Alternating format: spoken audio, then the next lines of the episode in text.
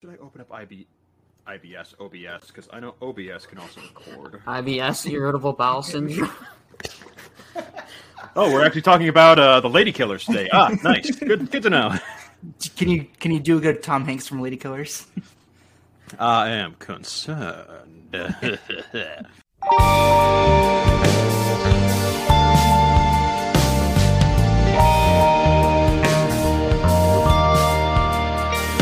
Hello and welcome to Exiting Through the 2010s, a podcast where we reflect and dissect the movies of the past decade. I'm Jack Draper, and with me, who has just come from the moon, uh, it's Tyler Harford. So yeah, Clay's not going to be joining us uh, for a little bit. Actually, we uh, ex- we're experiencing some burnout on his end. Work's gotten a little tough lately, and we just feel with scheduling issues and time zone uh, time zone differences uh, that he's just gonna he's he's gonna be back. But uh, for now, uh, Tyler uh, from our undefeated episode in the Oscar-winning Docs miniseries, um, gonna be filling in for a little while. What Yeah. uh, what's happening? Yeah. Thank you Excited for that you. intro. Uh, Thanks. Yeah, I was honored to get the invite, of course, uh, and hope uh, Clay will be back soon. Oh He yeah. has big, big shoes to fill. I know he said he will be back, so it's uh, temporary. We don't know how long, but uh, you know, I'll hang in there, and hopefully we'll talk about stuff uh, maybe more prescient than undefeated. I, I do find it funny that, you know, we're like pretty good friends, but I, you're not like in a major episode. You're not like in one of the most iconic, um, you know, artifacts of the decade. You're just in this little doc about high school football team. And it's like, where did this guest come from? But, um, yeah, yeah, yeah, it's gonna be good. It's- Well, it's listen, be, the streets are here. saying that we need to have a real reappraisal of that episode. Um, a la like talking. Michael Mann's Miami Vice. Like we got to bring it back. yeah. Uh, we just we just passed the uh, 10 year anniversary this year, and I think we sang its praises enough, like as as much as we could. Like we talked enough. Uh, we found enough to talk about that it's like okay, well this is this isn't nothing. Right. No, it was a good episode. So. Yeah, yeah. It was just like it was interesting. Like the middle three of the docs for me, those are like the of uh, OJ Made in America, Citizenfour, and Amy. Those are the defining works in the decade, and like, or, or like for me, like personally, I love those. And uh, for anything else we covered in that series, it's like, ah, well, it's not the middle three, but Right. just by default, yeah. Um, yeah, with us today we have Brett der Wiese, um, good friend of ours. What's uh, what's happening? when I said to the moon, I meant to the moon. Yes. Uh, hello, everybody. I am uh, Brett the Viz. I am uh, showrunner for Brettroculture, a uh, not a rival podcast, but another podcast that happens to talk about movies on occasion. Uh, this is the first time I have ever talked to Jack ever about movies, ever, alongside Tyler. And uh, yeah, we're here to, to go to school a little bit and uh, learn about this thing called classism. So I hear. there's a class and there's a chalkboard behind you, and you have like a suit on, and you're ready to stand up and like give us a lecture. I literally did just come from work, so I did just tear off my dress shirt and uh, just put on this nice uh, orange Rockford blazer to represent my high school roots, I suppose. Uh, Yeah, yeah. You're a real Robin Williams from Dead Poets. You're gonna like give us a lesson, but be chill about it. yeah, well, well I, I cannot. I cannot promise that I will not get slightly passionate about certain things that uh, go down in this episode. I'm not. Uh, we'll, we'll get to it, but there are there are a lot of emotions to parse through when it comes to, uh, especially uh, Japanese works of animation, which are so near and dear to my heart. But yeah, I'm really excited. I'm glad we we finally got this slotted in just before Absolutely. my birthday too. So Hey, it's gonna birthday be pod. Happy yeah, it'll come out just after my birthday. birthday. I'm like, oh hell yeah, I did it. I think this might be the closest uh, birthday pod that we've had, from my knowledge. The other one is when Brian Rowan was on for Enemy. We literally had that on his birthday. Oh, that's cool. Um, and also another core memory about that one is that uh, it was the day that the Den- the Tenet trailer came out, and we all watched it together. it's like, oh my god, look at this! Um, like you guys watched it on the pod. Well, I mean, Like- oh, it was it was right. Oh, it was it was right before we, we started, like that time that Yeah. they had like a, a post uh, post show stinger of them watching the the Book of Henry trailer on cast. And it's like, oh god, why? Um, yes, yes. Or um, I think it was the best of the decade uh, blankies on Blank Check Patreon.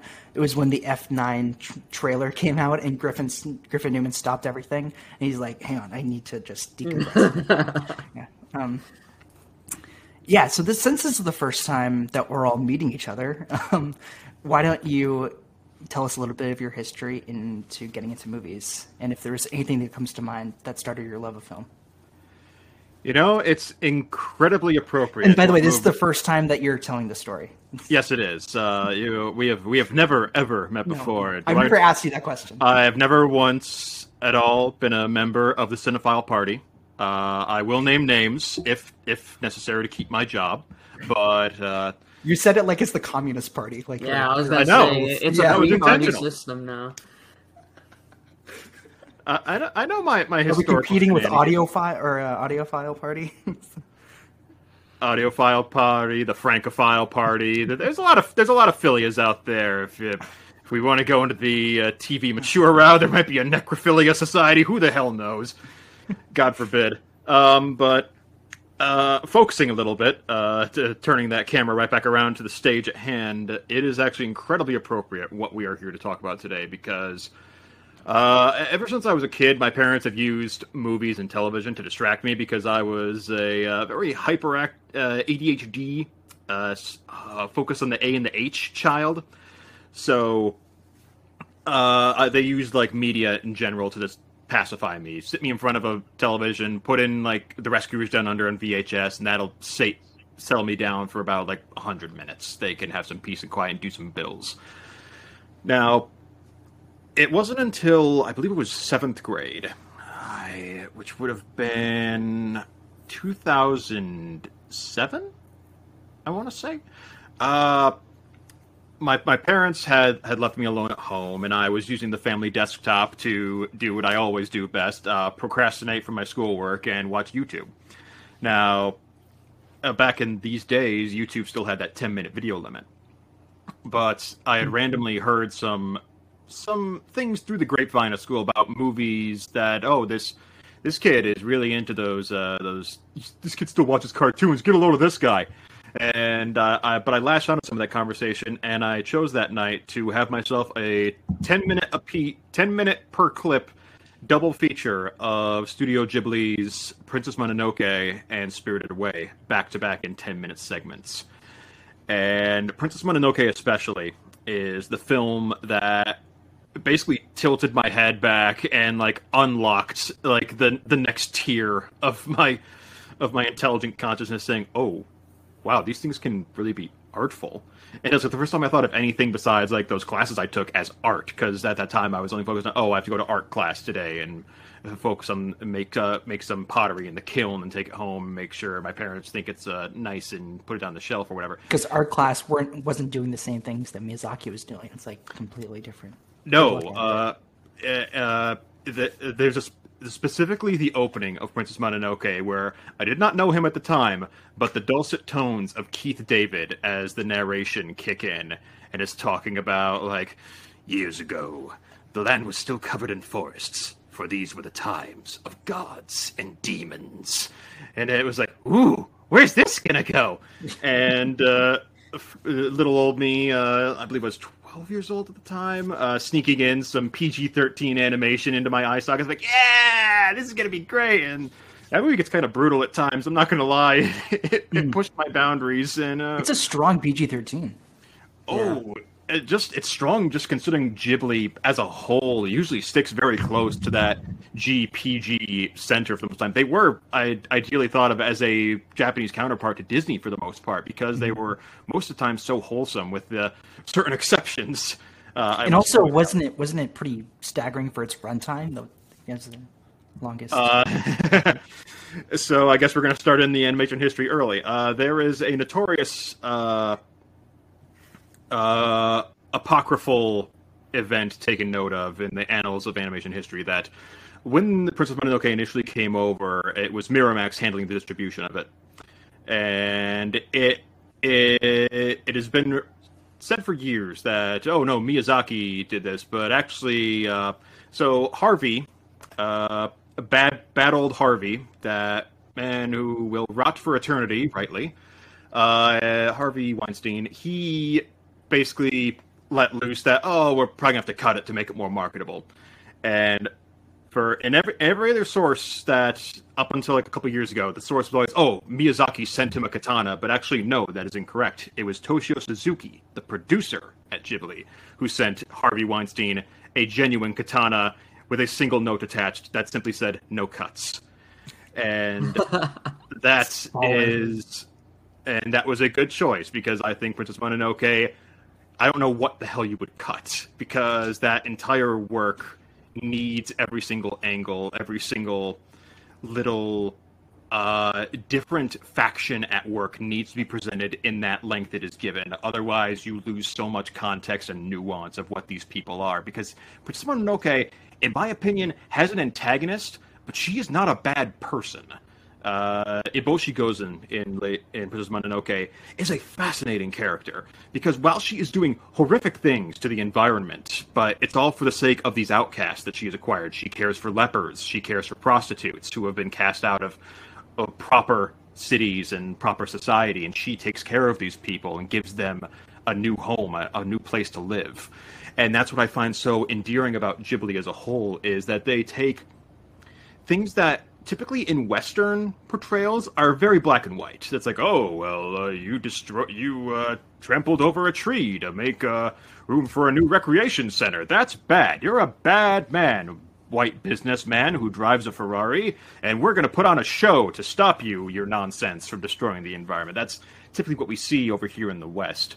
Meanwhile, over in the East, there it, there's just a lot more nuance at play, mostly because of the difference, differences in culture and the differences and in just the way the society functions. Even if Japan is as equally hyper capitalistic as the United States is in terms of their the way their businesses and their media is built from the ground up. Mm. But yeah, Princess Mononoke was my entry point, and from then on, I basically had a thumbtack in the the, the note card that said Ghibli. Watch this. Like mm. whenever I came across that ever, I would take note. Miyazaki also, but event it took I it took me way too long to actually venture into the works of Takahata, Yonebayashi, and uh, uh, forgive me, the lesser Miyazaki's work at uh, Ghibli. And now, when you say it's 2008, that's also the release of Ponyo. When you discover Spirited Away and Mononoke, did you realize like, oh, there's one on the horizon this year?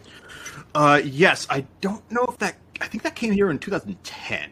Uh, it, it was 2009 or 2010 because the curse of Japanese animation in the West is that unless nowadays you have a direct feed via a licensor, uh, there are way too many things. Well, hell, we're film fans. We know that there are several films that we hear about at festivals that if they don't have like an instantaneous like international backer, God knows when the hell you're going to see that. I mean, it took almost two years for Shin Godzilla to get mm. a hmm. proper home media release over here. It came to theaters. I think. Yeah. yeah, it was 2016. I think it was like late 2017 or, or mid 2018 when that thing finally got a damn media release because I was anxiously awaiting where the hell is it? Where the hell is it? I want this movie to own. God damn it!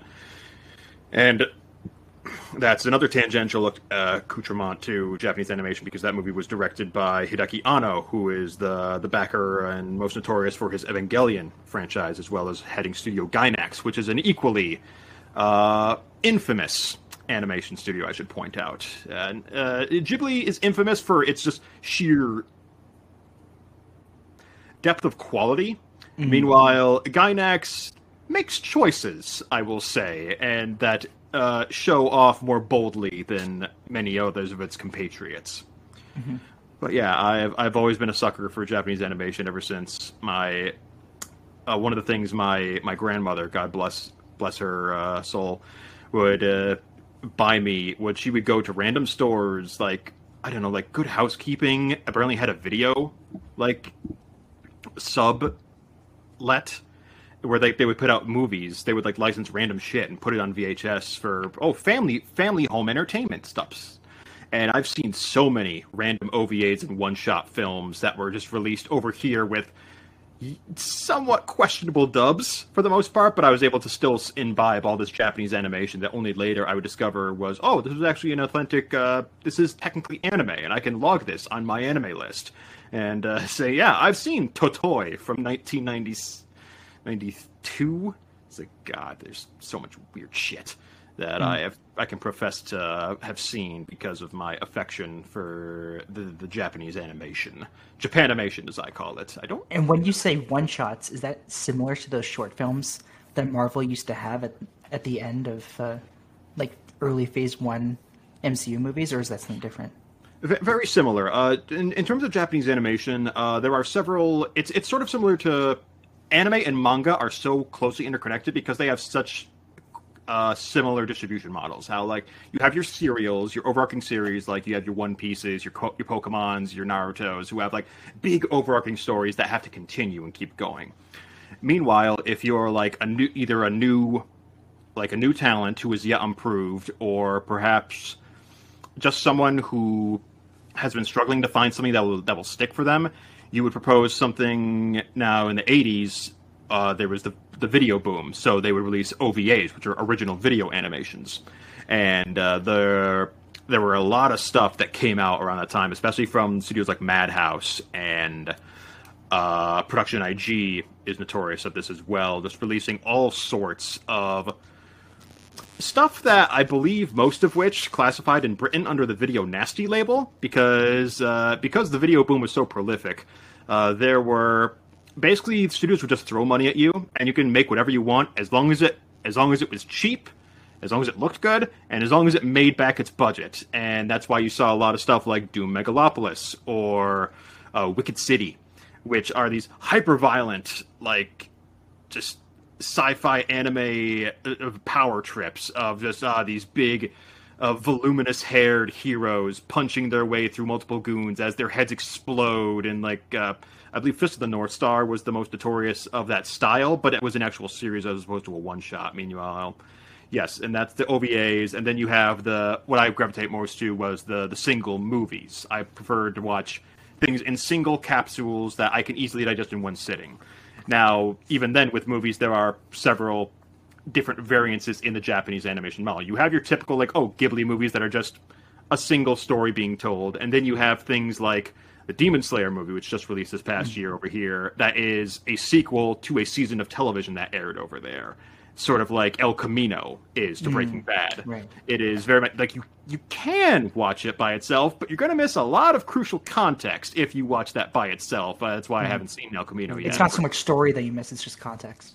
Context, uh, certain emotional resonances you won't personally have which is why uh, everyone in cinephiles is asking, "Oh, should I see Demon Slayer the the movie?" It's like I would recommend watching the the show first, but yes, you can watch it on its own, and it is a perfectly emblematic example of sakuga and w- well toned action. Uh, sakuga, for those who are unaware, is basically the term for the animation where you can tell the money really went, the money shots as as is, the stuff where the the images really pop and the color, perhaps you notice a certain stylistic shift. For example, there may be a scene in Princess Kaguya we bring up that has some elements of Sakuga in it, even if Ghibli as a whole is pretty much 90% Sakuga. Like, there's not really any, like, lackluster throwaway cells you can disregard for most of those films, with some exceptions. But yeah, um, in terms of the Japanese uh, media market, they pretty much have that's the same when it comes to manga too. They have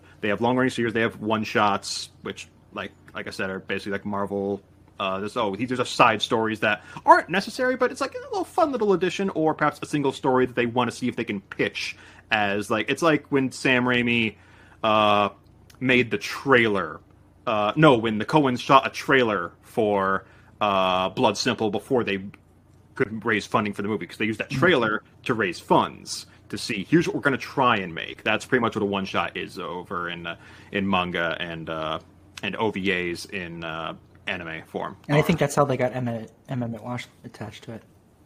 Yeah, because uh, I remember in the uh, correctly, uh, Bruce Campbell is playing the body in the trailer for Blood Simple, and he is not in the final film, unfortunately. But it's like ah, That rules. How Yeah. long are those one shots usually? in in manga form or OVA form. OVA. OVAs they can range anywhere from approximately like they can range anywhere from like 15 minutes up until like feature length. They're they're pretty much like one and done. Some of them did happen to get released to the- theaters. Some did, but n- most of them didn't. Most of the forget the term uh, pulp that was just spewed into the world on that on that cocaine rush of money that was the 1980s. Uh, most of them did go directly to video, but it would be like anywhere from like 20 minutes up until like roughly feature length. Most of them tapped out around like 90 minutes at max, sometimes 100.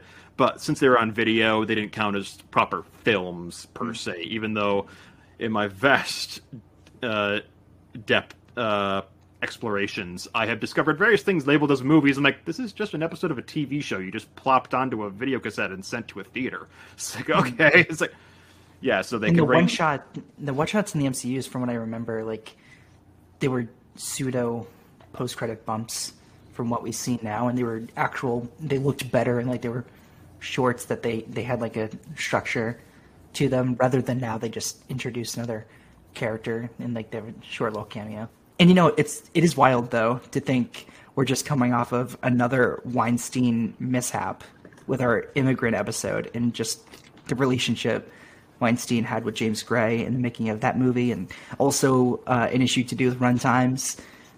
Very much like correctly painting uh, that company in a very bad light. Thanks, I hate it because Yeah, I I love know. James Gray and Yeah. I want nothing but the best you- for my boy. Do you know that story?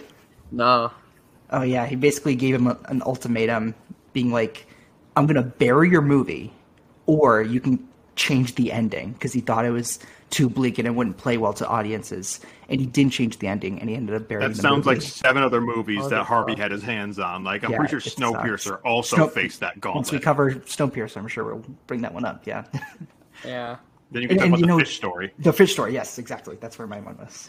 And I uh, will go ahead with my history with uh, Ghibli and like you know animation as as a whole because like I don't know if I have this like romantic uh, relationship that a lot of people have with with Miyazaki specifically. Like I didn't grow up on them. I uh, actually only watched all of Miyazaki's movies once Blank Check covered them because I realized I had never seen them, and I'm like, oh right, no, I know the poster and some of the screenshots for like Kiki's and uh, Spirited Away, Ponyo. Like I, I know, like I can tell you where they're from. I just don't, I just don't know much else. Um, You didn't have messed up dreams involving Cat Bus from Totoro as a kid. yeah, like I should have. Um, Well, they weren't messed up as in like wow nightmares. They're more like messed up like that. Where's the there was a cast cat that was a bus in my head for some reason. like where did that come from? And it's so and it's so interesting in that miniseries they kept talking about like well this isn't really a director with a career trajectory nor is he a director that has like many misfires. So we just he's just like good and then all of them are bangers. And it's like yeah that's what i found too. Um and uh that came a year year and a half after i had actually seen my first ghibli movie uh, which was Grave for the Fireflies. Um, I had never heard. I think I may have What a positive it, but I- start to your Ghibli marathon. I know. I was just gonna. I was just gonna bring that up. Um, I talked about this film class I had when I was a senior in high school. That I also writ, wrote a paper about uh, Tree of Life in that one, um, and like that was maybe like my favorite film class I've ever done. Like the syllabus had um, No Country for Old Men, There Will Be Blood, Chungking Express, 2001, uh, Amelie. Um, I'm, uh, I'm forgetting something major. I wish my film professors Um, yeah, it cared was about animation to touch on that. Yeah, yeah, yeah. Um, and he would pair them up, like Amelie and Chungking Express were paired up as like romantic interest or something. So like it was very much like a Indie romance. like a theme. Yeah, ex- yeah, yeah. Um, theme based.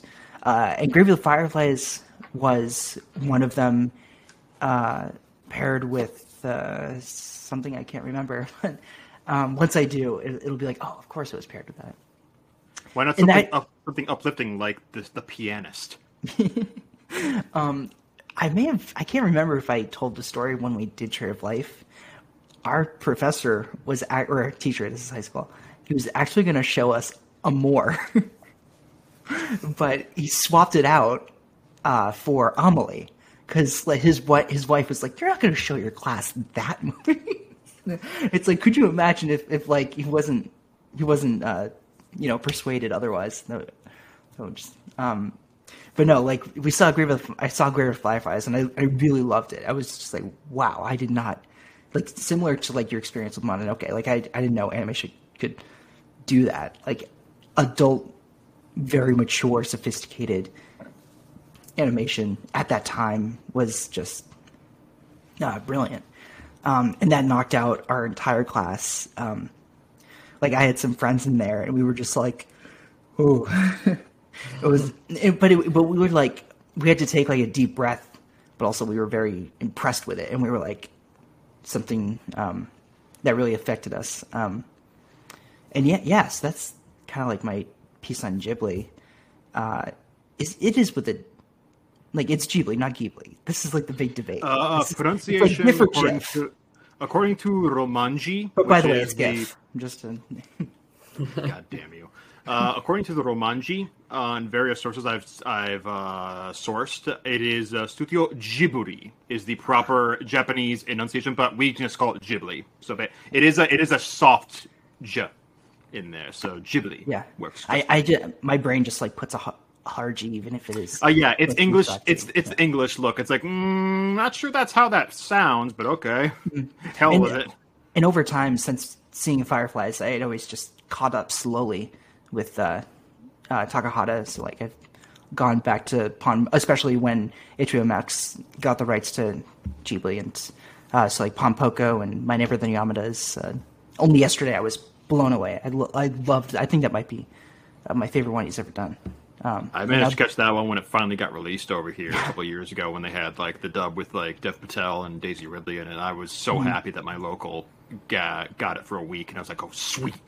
So Yeah, yeah, yeah, yeah. yeah that one rules. Um, and now this one that I'd always wanted to see, and I was waiting for you because I, I think we had always talked about doing this one, and that you're such an animation expert um, and guru that Hold, hold like, on this there. is- You're gonna you're gonna get the torches and pitchforks after you Okay. can call me an expert. I don't even have a degree. This is the first animated movie you've ever seen, and um, uh, yeah, I'm, I, I absolutely adored this. Um, it's and, it, and it's actually been on my list that I made over uh, quarantine.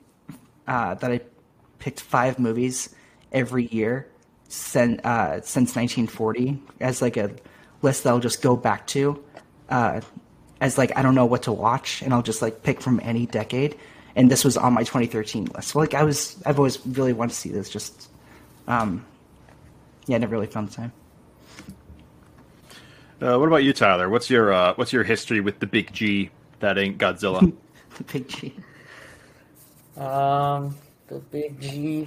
So Ghibli uh, history. Or or, or Japanese animation in general? Like, did were you caught up in the Pokemon's craze back in the late '90s? I was. I I was uh, in the sweet. Did you want to be the very best, like no one ever was? Listen, Jack. I was the very best. Okay. Uh, Did you buy several tickets to go see the mo- the first movie, the movie 2000, and the three? Um, no, I saw them on video, but I was definitely excited to see them. Um, but yeah, I watched every episode of the show when it aired and stuff, and the card game and all that jazz. Um, but Japanese animation in general, beyond I mean, that was definitely my first. Um, but Ghibli, I was introduced to later on, uh, around college uh, when um, friend showed me Mononoke and Spirited Away. A good double feature, if I should say so myself. Well, I, I mean, I didn't watch them to like at the same time, but um, yeah, it would be.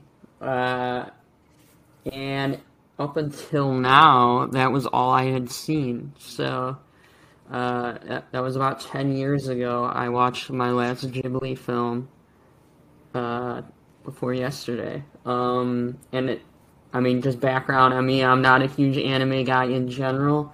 Um, never seen any shows or anything like that. Um,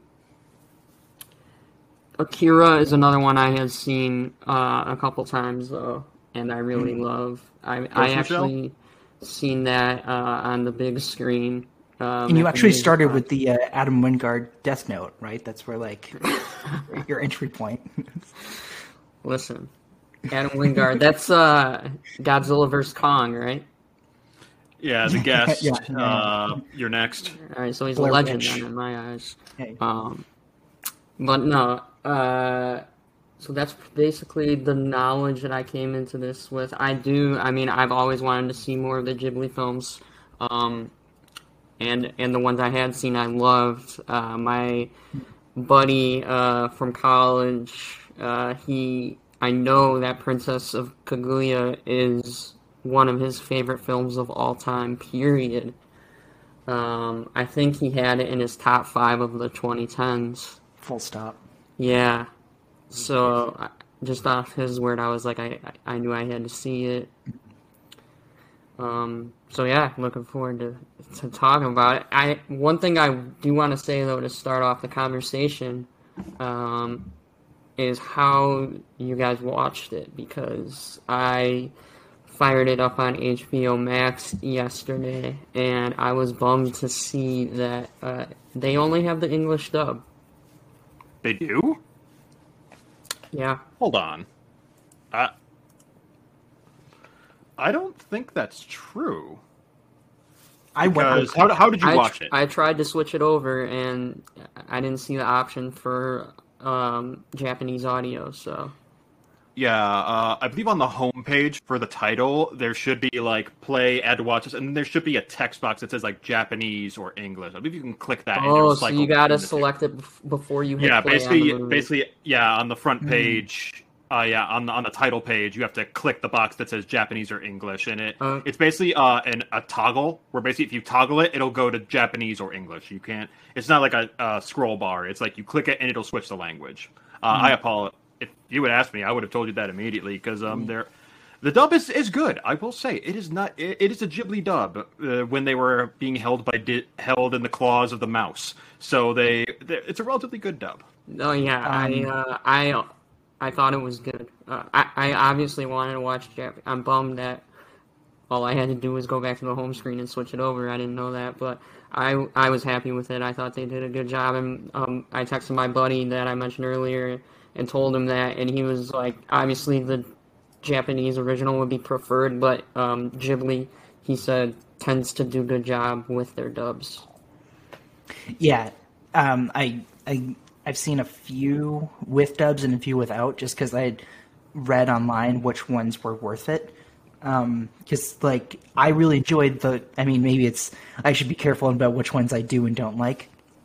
But the My Neighbor Totoro one, I think is pretty pretty good. Uh, like you have both Fanning sisters as uh, the main girls, um, which is like the chemistry is built in. Um, and you know, I, I also didn't know that about the Japanese audio. I also watched the dub, um, and I thought this was a very good dub. You know, like a nice elf reunion with the bamboo cutter and bamboo's wife. um, I like uh, Chloe Grace Moretz, lead role. Um, She's good. Yeah, like yeah. Yeah, up until I feel this like I feel like the difference between Disney though is like the celebrities. I, I mean, it's sort of like the obviously it's the famous um, double-edged sword with having Robin Williams and Aladdin. That like celebrity is now the front page above the title in uh, animated movies, Yeah, but and I never feel that way with uh, Ghibli. when I was watching the movie though, the dub, it didn't feel to me like what what would be those like not Disney but other animation studio, other uh, American Like animation Illumination. studios where they just Yeah. get the big names and it, it's like terrible performances. Like you can tell they're like just cashing a paycheck. It definitely didn't feel like that. Yeah, definitely. Yeah, um, before I launch into my history with Kaga, I will say actually, uh, my history with Ghibli did not start with Mononoke, interestingly enough. Uh, back in the day when I was uh, babysat, I actually did manage to catch uh, My Neighbor Totoro on VHS back when it was a Fox property, back when that thing dropped back in like 91 on VHS with a completely different dub. It was Streamline who handled that particular dubbing process. So I, I saw that, and then I managed to see when Disney first got a hold of some Ghibli's, they distributed Kiki's Delivery Service over here with the, the Kirsten Dunst dub, with her in that lead role, which is also very near and dear to my heart. But um, going off of my history with Kaguya, I saw this when it first uh, was posted about in the in the awards circuit for 2014, 2013. Uh, what is the word I am looking for? It qualified for 2013 awards. However, it was or, or did- or was it 2015 2014 award? God damn it. Um, Well, I saw. I, I, I believe that this and Wind Rises were both 2013, and then it qualified for the 2014 Oscars. yes. So Because in my mind, I have this and Wind Rises like sandwiched together the same I do Grave of the Fireflies and Manny Totoro. And And they lost to uh, Big Hero Six, right? they sure did. That, that's a tough. Brett, one. did you know that? Uh, it was 2015. It was 2014 Oscars when this was up for stuff. So yeah, Interesting. this was I right, saw because Big this- Hero I- was uh, 2014, so I guess yeah, yeah. So it was the 2015 award ceremony. So yeah, because I saw this on I saw this on on Super Bowl day. Uh, me and my friends were like, yeah, this is our Super Bowl. We're gonna go see movies at the theater instead of watching this damn football. Even though we still ended up at a at a restaurant afterwards, and the f- game game was on behind us the entire time. So uh, all I can think of when I think of that game is the emotional state of mind I was in post Kaguya wrapping up. Which, um, so yeah, before this past week, I had only seen Kaguya in theater. I had seen it once during the award circuit run back in 2015, and I saw it when uh, Ghibli Fest by Fathom re-released it. I believe in 2019 uh, December. I remember that. I I went to I took one of my besties to see it then, and it's like yeah, I've, I've seen it in both English dub and Japanese dub on the big screen, and I just returned to it on English dub this past one because my my friend who hadn't seen it was like, no no, Ghibli dubs are always are pretty much always good. They are rarely bad. Even though that itself has its own sordid history in the fact that before Disney got a hold of Ghibli, like I mentioned, Fox had a hold of Totoro, and Disney first got a hold of it with Kiki's Delivery Service. But another reason that Toshio Suzuki sent that katana to uh, Harvey Weinstein back in the 80s, Roger Corman's New World Pictures got a hold of the first proto Ghibli film, Nausicaa of the Valley of the Wind. And cut that poor poor baby to ribbons and re-released it over here as Warriors of the Wind. If you seek out the VHS cover, there are there are like five characters all riding their like wind skis and monsters, three of which are nowhere in the movie. So it's like, like what the hell's that? It's it's I had no idea that they retitle it, but I do remember hearing. Um, well, that's funny about that I say hearing, because like they mix the sounds. Like there was a lot more silence in the Miyazaki cut um, from when they uh, didn't re-release it, and also they replaced it with um, more of Hi- Hisaishi's uh, music yes. that wasn't used. Is that right? Um from what I can tell, I have not seen Warriors of the Wind. Because you were there, you were in the production. You were, Yes, I was. I was. I was uh, a child consultant for the firm uh, in Roger Corman. I also sat through various uh, sit-throughs of Frankenstein Unbound, and uh, uh, I, I've seen clips of Warriors of the Wind. I do own it technically on digital, and I also own it on VHS because my local comic shop had a VHS copy. I'm like, you know, what? fuck it. I I don't mind owning this piece of trash, even though I, still have it on. I still have it wrapped in its plastic, just because I have a digital copy. I don't need to watch it in its authentic VHS because someone else in Sweden ripped it for me in the English dub. And from what I could tell, the the the, the soundtrack sounded different. I think they kept. They probably did like a weird TV cut amalgamation where they kept most of the music, but they also integrated a lot of 80s fantasy synthesizer music in there that I did not recognize as Hisaishi. So I cannot say for sure if that's the case, but uh, the little blitz I've heard here and there, it's mostly there, but there are also bits that like, I don't remember this in, in the other cut. But uh, again, you're talking to someone who as a result of them opening themselves to the world of Japanese animation all around, that means I watch a lot of stuff, and I have not yet had the chance to watch, like, say, Pom Poko or uh, uh, even some of the earlier Takahatas, which I really need to get around to. The stuff pre pre Ghibli that he made. But yeah, I have seen this movie exactly three times. Uh, the first two times, I I needed a crutch to walk out because my legs wouldn't work after that finale.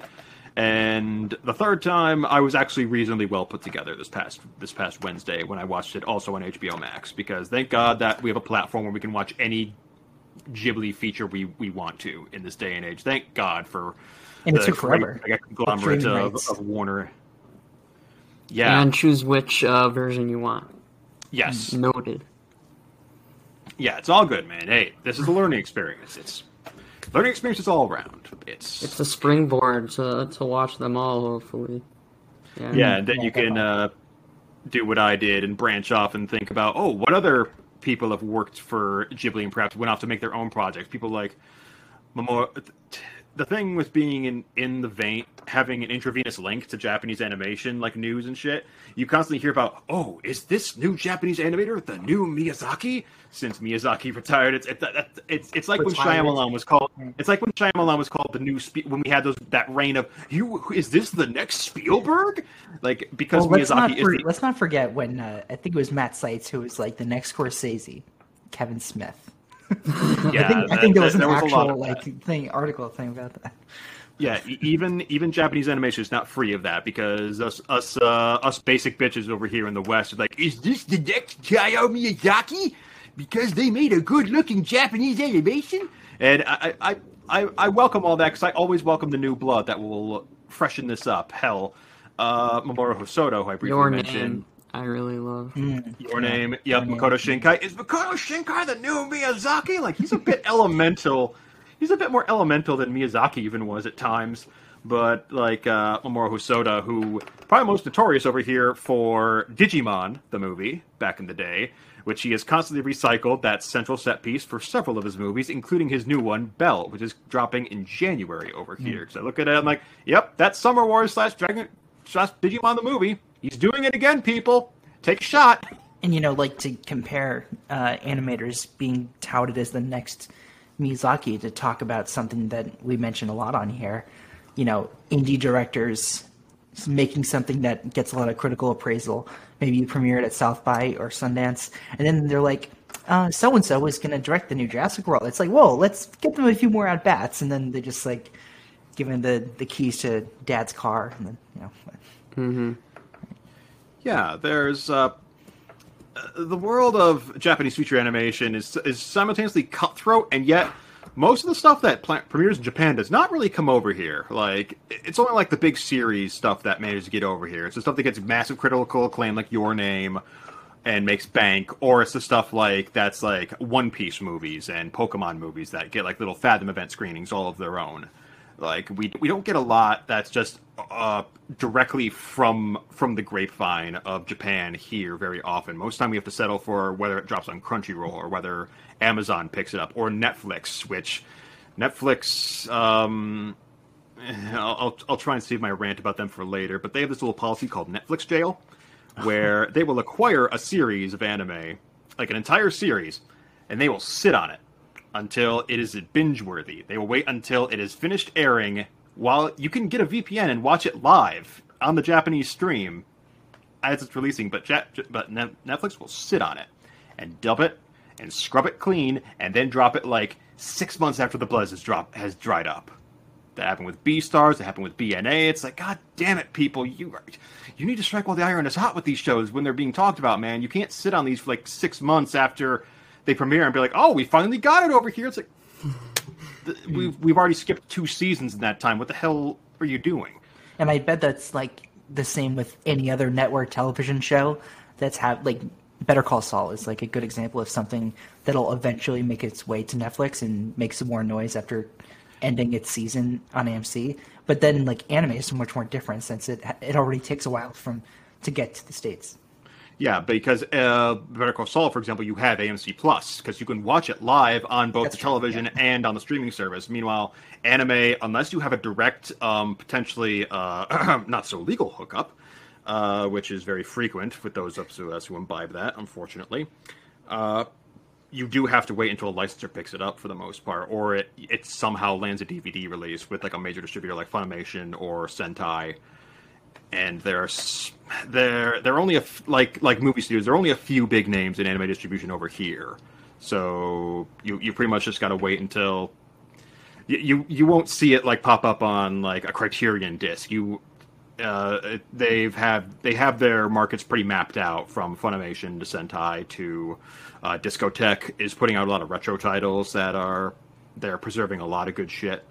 Uh, they've got a couple like uh, remasters and upscales that I'm really excited for. But yeah, in terms of Japanese animation, you really are at the mercy of these Western conglomerates that decide at a whim, like, I don't know if this will make that much money, so we might, we, probably won't pick up this one and leave it for one of the other companies to pick up, and then it's just forgotten, and you have to eventually pirate a copy with fan-made subtitles because it just didn't happen to get a licensed distributor over here in the states, which gradually we're getting because there's more anime being produced there is more getting its way over here. However there is still quite a ways to go in several regards. How about Chile does not have that problem.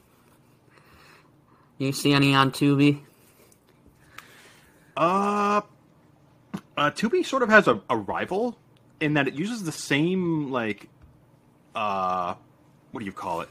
GUI no. Um HUD. They use like the same like software and firmware as Tubi.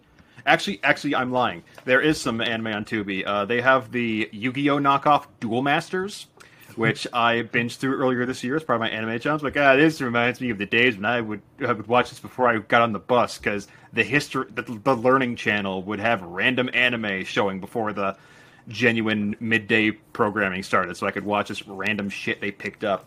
So yeah, Tubi does have some stuff most time you will be looking towards like the major services like Funimation as their own streaming service. Um, Hulu picks up a lot of anime as well, although they're usually pretty good about uh, doing it week to week, like most of their television properties.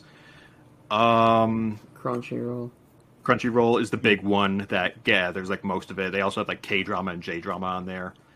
Um, Does and- Crunchyroll face a similar problem to Netflix, or are they just No? Crunchyroll Crunchyroll is simulstream. You can you can pick it up the day it's dropped because they have a Wow. really good integrated subtitle uh, for moderation. So they it is you can and there's a lot of companies like Funimation which are getting pretty good about simul dubbing, which they will work together with the studios and have it dubbed at the same time that it is being dubbed in Japanese in English. So, like My Hero Academia, the big talk of the town right now in shonen manga, is getting that treatment at Funimation right now. You can watch the English dub the same day the Japanese dub sub drops. So, which also opens up an interesting idea about how we talked about um, the idea of whether we watch the Japanese uh, subtitled version or the English dubbed version. How there is in the anime community there is this eternal debate on which is better, subs or dubs, because each one English our English even the English subtitles are adapted to uh, account for colloquialisms and little things that don't translate overseas. Princess Mononoke is notorious for the fact that the person who adapted that script in general was Neil Gaiman. Neil Gaiman uh, wrote that specific, adapted that screenplay to English, and there are a lot of things. If in my DVD of Princess Mononoke and my Blu-ray, I upgraded to that you can switch between the subtitled version and you can watch the Japanese, like the English subtitles for the Japanese cut, and the English for the hard of hearing for the English dub, and you'll notice there are plenty of differences, e- even if the story is still the same. Hmm. But some people claim like dubs are better because you can focus more on the animation because you can just you don't have to keep looking down at the at the bottom of the screen to read what is being said. You can listen to an English adaptation of what is being said while still admiring the view better, which I can certainly get along with. I am such a fast reader that I can work with either sub or dub, depending on the quality. I have because I'm an anime fan, I've heard a lot of shitty dubs in my day, but Yeah, I. Yeah, and it's so interesting that du- that uh, subtitled is going to be always inherently upgraded, uh, but that doesn't mean that like uh, um, the dubs are inherently downgraded either. Like I, I feel like they can always be on level playing field depending on who you have um, reading the script. Yeah, uh, but typically, uh, especially since Ghibli was was taken over by was uh, touted by John Lasseter with the release of Spirited Away, especially. Uh, that when they got a hold of it, they were pretty good about distributing that. I know even more cursed people to bring up in this damn chat, but uh, Disney did take care of Ghibli for the longest time over here until G Kids swept in. I believe. I want to I say think I'm just was- going to bleep out John Lasseter's name if that's. any- That is perfectly reasonable. You, we will. He will not be missed. I will say. I mean, we, Uh, we were talking about we Weinstein earlier. You're gonna leave him in? Yeah. Uh, no, it's only because I just thought of the idea. Then I... it was 2011 where G Kids acquired the license from Disney. So even though Disney retained the home media rights, I believe until 2018. Yeah, that's important. So- G- and G Kids is like their own thing. It's not, or is the uh, Yes, G Kids. I believe. I don't think it's a Sony subsidiary. Wait, so does Disney not own uh, Ghibli anymore? No. Uh, Which is why it's on HBO Max. Yes, I think- yeah, I uh, G Kids worked out a separate licensing agreement with both Gib- Ghibli and uh, HBO because people have been vying for the rights for Ghibli movies for a while. I mean, they've some of them have occasionally popped up on Netflix and other places, but it's a very limited license. Meanwhile, HBO has worked out practically. I don't know if it's a lifetime license, but they've got a solid hold on this brand for the for the foreseeable future, which is I am wholly grateful for because these movies really need before before uh, HBO Max you really were stuck with okay you either had you were a you were really only able to watch it profusely if you bought the physical media, which I am all for. I am a big proponent of physical media. I think it's important that you are able to own a piece and not have to perpetually pay a subscription fee in order to watch a movie you love. I don't think that's right. But the ease of access is always nice, and, for what it's worth, watching I was gonna say this, uh, watching it on HBO last night. The movie looked incredible on my TV. Like if if somebody had told me that it was 4K, I I wouldn't uh, have questioned it because it looks so good. Um, I was really impressed with the the streaming quality and I agree. and the color and like like I said, uh, just for for my money, that that could be my favorite animation style I've ever seen. It was so I've never seen an animation style like that. Yeah, and we can use this to segue into the film itself because I think uh, only my only yesterday rivals what this looks like. Yeah, and even then, uh, Ghibli certainly does have a house style. Like you look at like Kiki, Laputa, Nausicaa. Na- Nausicaa is not technically Ghibli because it was made at Studio Topcraft before the formation of Ghibli by Miyaz- Miyazaki, Takahata, and Suzuki. But it is like proto Ghibli. All the all the ingredients are there. It just needs to be like put in the oven and and have the cake come out. That is Ghibli. Uh, but you notice like across their animation product, most of it has a very similar house style. Like Kiki looks a little bit in the facial structure as Nausicaa or uh, Ashitaka or any anything else besides probably My Neighbors the Yamadas, which also has a very distinct. Yes. Uh, yes. Actually, uh, I swap my answer. style. I think Yamada's looks uh, much closer to this than Only Yesterday does. The impressions are much more similar. Because because that's what I always think of um, um, Takahata's animation style. Like is like suggesting more than Miyazaki, where it's just concrete. Or yeah, it's, it's like both of them are so rich and detailed, but like you can tell who's drawing what. Yeah, and did you guys notice like uh I mean the stylistic shift between the, the settings, right? Like how early on in the in the rural it is very uh, wispy, uh, emphasizing charcoal, emphasizing not like pencil or ink lines, but charcoal lines lining in order to emphasize those uh, figures. And it's very watercolory. The colors and textures are very wispy, and it even has like that little like sepia, like old school cinema style where the edges fade out out from the edge of the frame. Meanwhile, once you get into the nobility and the city, uh, the colors become more saturated. The colors become more, more bold. The shapes become more set. The the there is a almost a, a caging effect of people. Things are getting set. Just they are they are no longer free form. They are being just put in the oven and solidified. Yeah, I think the That's a colors nice become a little lighter when she's being taken under that apprenticeship to become a princess. It's like the world is starting to fade uh, open. Yeah, it's uh, it's really impressive how this is one of the most distinct looking Ghibli movies, uh, considering how it so obviously takes after like Japanese woodcut style. The idea of like these little, since it is based on a folk tale, most of these folk tales have their roots in like old, old Japanese folklore, and accompanying those would sometimes be like woodcuts, which even in Europe they have woodcut stylings. And I know in Germany and France, in particular, there are several like art, artisanal representations that follow closely in that style. But Japan still has such a they have a more cal- cal- calligraphy based way of like designing things. Yeah.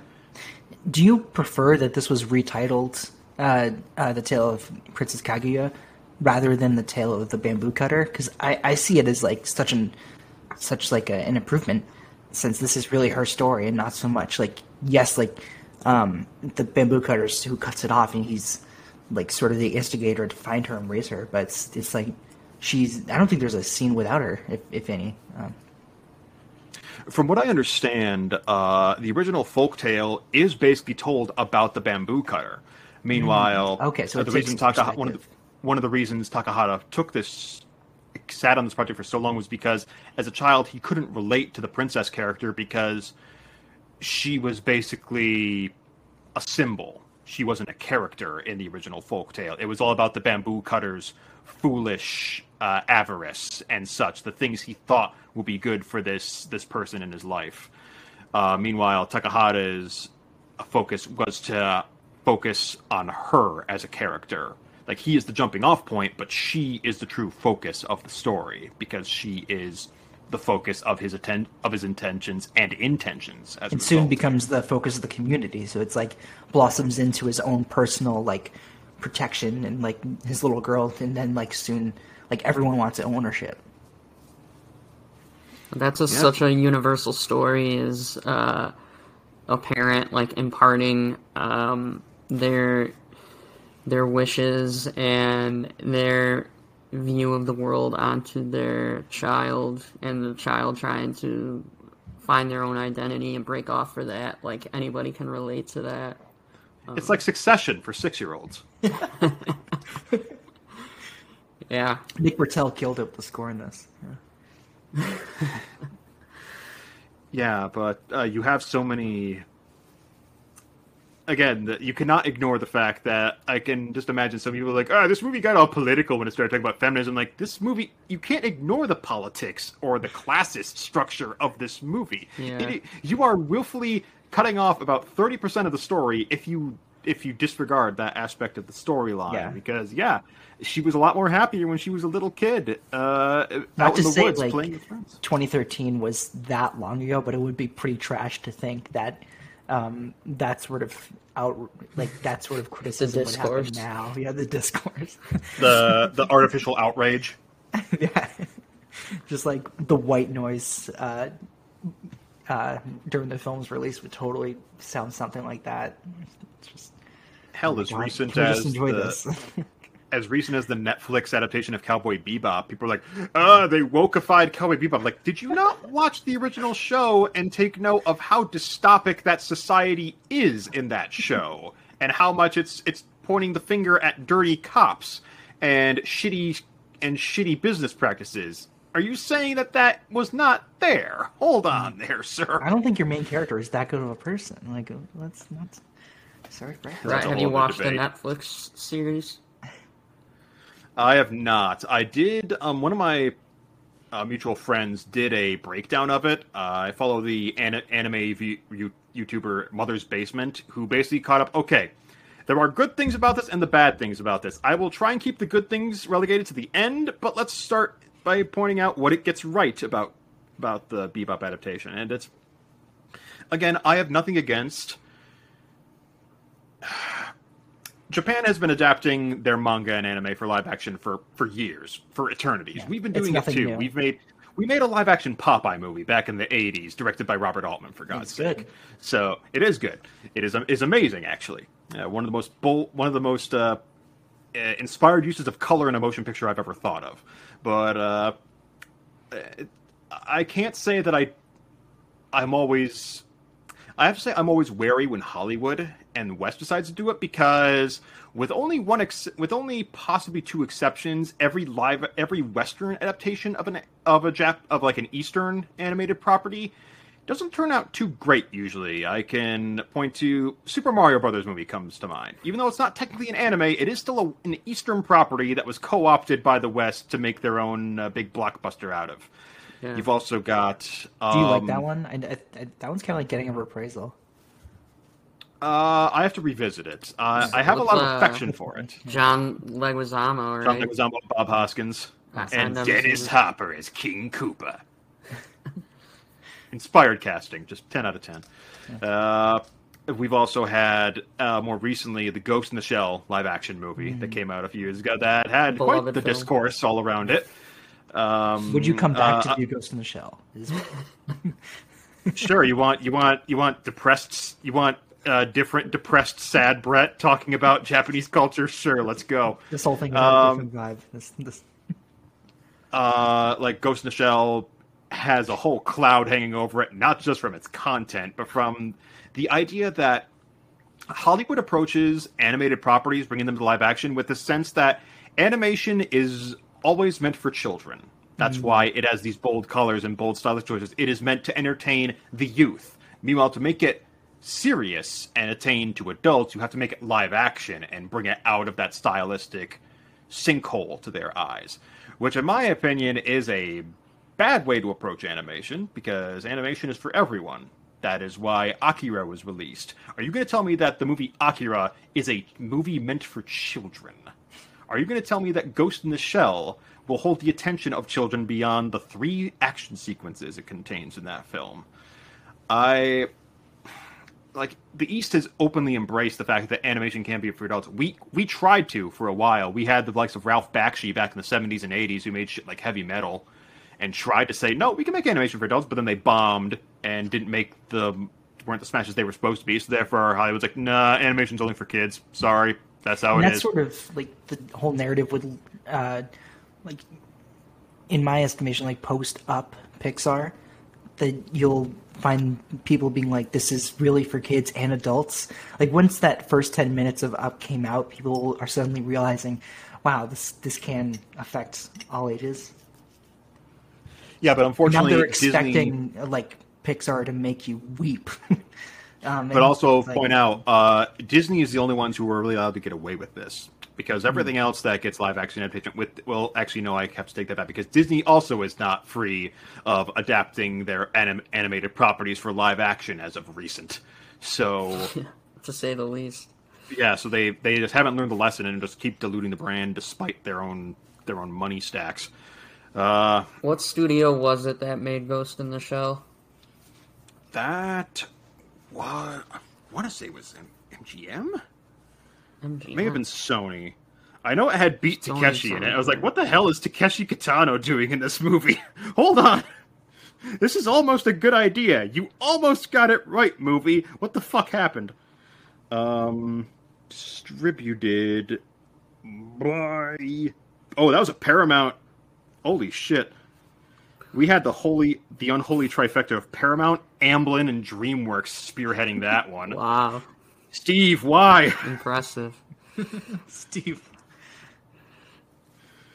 Uh, oh god, yeah. So we have this weird tendency again with with like two exceptions. I will make that the West has adapted anime, Japanese, Eastern animation properly, and they both came out in the same fucking year. It was uh, Pokemon Detective Pikachu. I think adequately, if not satisfactorily, adapted Pokemon to a live action venue. Just in the way those those creatures were designed, I thought this is gorgeous. Holy shit! This chat is. Um, the story, the screenplay wasn't great. I will admit. The movie overall has problems, but I like the way it adapted animated properties into live action and made those creatures really work. They worked in live action because there are so many examples of things that are adapted to live action from animation that do not work. I'm looking at the Resident Evil movie that just dropped in theaters and certain creature effects in that movie. Um, but that same year, we also had Alita, Battle Angel, which Movie rules. goddamn Jim, Okay. goddamn. Hats off to you. Yeah. Yeah, Jim and Bob just. I was gonna went say, nuts. give give Rodriguez a little credit. Yeah, Jim and Bob. They, they yeah. Well, interestingly enough, Jim Cameron got the idea for. Has anyone touched on Alita on this podcast? No, please come for Alita. Okay, I'll do that one too because fuck it. Let's talk about. Okay, is that a live before or after. Ghost of the Shell? We we need to manifest the sequel into production. Yeah. Uh, I just You have to binge every Bob Rodriguez now, like like you did for Soderbergh when because like I've this is coming on the day when uh, Magic Mike Last Dance kit is just announced. That's right. Start off with Bedhead, then jump into El Mariachi. uh, but uh, yeah, I, I Hollywood has such a bad track record with adapting this shit that it's it's really just okay. Just make a dub for this movie. We don't want to see you because forever they've been threatening us with J.J. Abrams to adapt your name for the West. I'm like, no, Really? They were talking about that. I remember that. Oh wow. It's no, like it's still okay. it's still in production technically. Like, no, like he doesn't Oh. produce; he's just directing. Like J- JJ is. Yeah, he's producing it, but Oh, I think it's Mark. I think it's Marc Forster attached to it. interesting. Like What Quantum Yeah, the guy behind Quantum of uh, Solace and World War Z. Oh my Weird. god. That's What such about, a weird vibe. Um, wasn't it Lord and Miller that we're talking about doing Akira for a long time? Uh, Lord Miller, Taika Waititi is now attached to it. Yeah, Uh, or actually, no, he just left it. I think. yeah, he left it too. It's it's dead now. They say. Yeah, which um, I don't want yeah, to go to there that are parallel universe of Taika Waititi's Akira. That's bleak. Yeah, but I they've been threatening us with a live action Akira for years. Even Japan hasn't managed to make a live action Akira, and that's fascinating considering how much how technically Akira destroyed. Uh, remember how I said there was a big uh, wretched bubble of cocaine infused animation money that was being thrown at shit from for OVA's sake and that? Akira ended that because Akira cost was the most expensive Japanese movie ever made to that point wow. and it and it cost so much it couldn't come close to making back its money even though you can see the money on that screen you can see how like polished and perfected that animation technique is i will never fault katsuhiro otomo for his technical prowess when it comes to animating shit it's his choice of screenwriting that i have some qualms with but otherwise I think like Akira, like ignoring if it would be good or not, Akira would be money in the bank to adapt. Just considering. I mean, back in the 2000s, they were posting like, "Ah, yes, uh, Leonardo DiCaprio to play Kaneda," and I'm like, "No, no, no, he's too old. Oh No." God. no. Jesus. And I mean, like Leo, um, uh, casting announcements. I had that same reaction when they're gonna when they Him and Guillermo said del Toro with uh, with planned projects. Like, okay, how many of these are actually going to get made? um yeah like, um when they're announcing the uh, um another round remake. Uh, apparently starring in that. Is that happening? I don't know. That that came like right after it won the Oscar, and I, we haven't Is- heard is- much from is- it since. Is the Toni Erdmann adaptation still coming out with Jack Nicholson? And uh, Kristen Wiig, yeah, I, I don't know. Oh my god. Uh, but yeah, back lo- to I love back, that one. Oh my god, I, uh, man. Yeah, but fun, fun fact, uh, it was Guillermo del Toro who handed off the Alita manga to Jim Cameron that got that uh, project off the ground, interestingly enough, back in the day. But Guillermo del Toro is also very on the fit. Actually, no, that makes three, because Pacific Rim is as close to a good Gundam movie as we will get in the States Yeah. uh, until Jordan Vogt Roberts makes whatever he wants to out of that. He's attached to both Metal Gear and Gundam, and I'm Oh wow, I forgot. I like Kong Skull Island, but I'm also very wary of Jordan Vogt Roberts' attitude when it comes to certain properties. So, but back to Kaguya. Uh, again, there's just too much. is uh, in, involved with uh, Metal Gear Solid, so at least it'll. Uh, I don't know. I mean, and Hideo Kojima just just made a film company, so God knows what's going to happen to us now. Uh, he's probably going to kill us all by accident, but that man's insane. God love him. Uh, but with with Kaguya, it my when I showed it to my best friend Phil, who is the true animation hound in my circle, he took note of how it took him up until the third act to realize that this was a fairy tale. Because for the most time, he just thought, oh, basic fantasy, magical realism movie about uh, uh, the nobility and, and rural life. And it took him until the final third to realize, oh, no, wait. This is playing with not only Japanese folklore, but Buddhist mythology as well as Taoism in its final stretch in particular. But you've also got this intense sense of materialism that they constantly have to fight against, uh, which kickstarts off when Kaguya provides that fucking bamboo cutter with all that goddamn gold. It's like, mm, you start. Your intentions were good, but you may have sent the wrong message with this uh, propriety. and I instantly thought back to Spirited Away with the uh, idea of materialism and greed. Uh, with the Yeah, with the no face. Yeah, yeah, yeah. Just rewatched that this year. I think I'm finally coming around on it. And I I don't dislike Spirited Away. I just think it's the least of the canon it, that affects me personally. That Wow. not actually a bad film. Um, again, I, I hate to throw Goro Miyazaki under the bus, but goddamn, man, that that that talent skipped a generation. That- from how I, that from how I understand um, it, Goro Miyazaki is thrown under bu- the bus enough. Spirit That's Away that's- won the Oscar, right?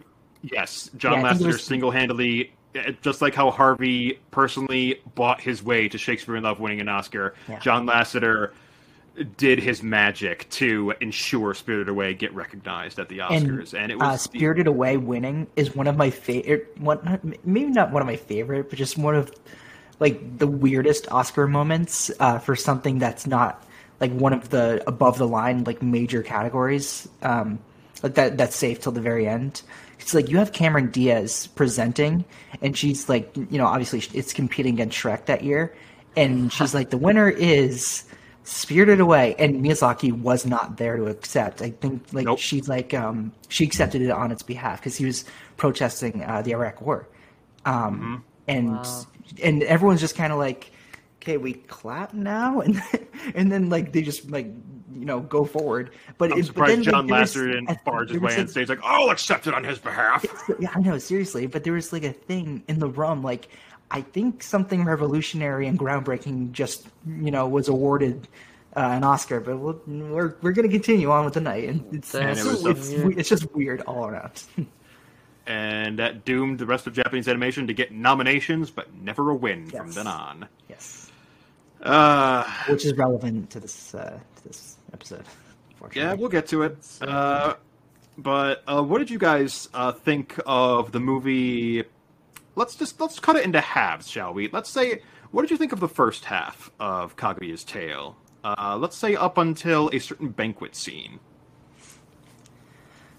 Uh, I, I really love the specific details that I I was trying to look out for with an eagle's eye this time because I, I knew so much going in now with, with more context, um, just with Ghibli's animation style and Takahata as a as an animator, um, and with Kaguya um, learning like how to walk and how to waddle around as a baby from like watching frogs, and it's like oh that's pretty cool.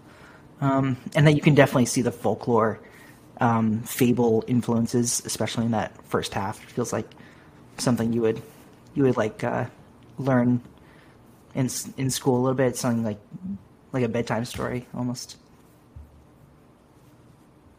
Yeah, I love the first half. Um, and and for uh, you know, I'm not sure at one like time marker or how far into it um, they move to the capital. What would it be like? Maybe half hour, forty five. I think it's like yeah, the 30, 35 minutes. That sounds about right. Um, I really love that early part. Um, like you said, the art style is a bit different. Everything is like wispier as like she's becoming um, familiar with the world. Um, and you and she's kind of got this like relationship with her friend that's starting to like blossom a little bit. Um, yes, tomorrow. I'd like to know who's who's the English voice actor. Is that James Marsden?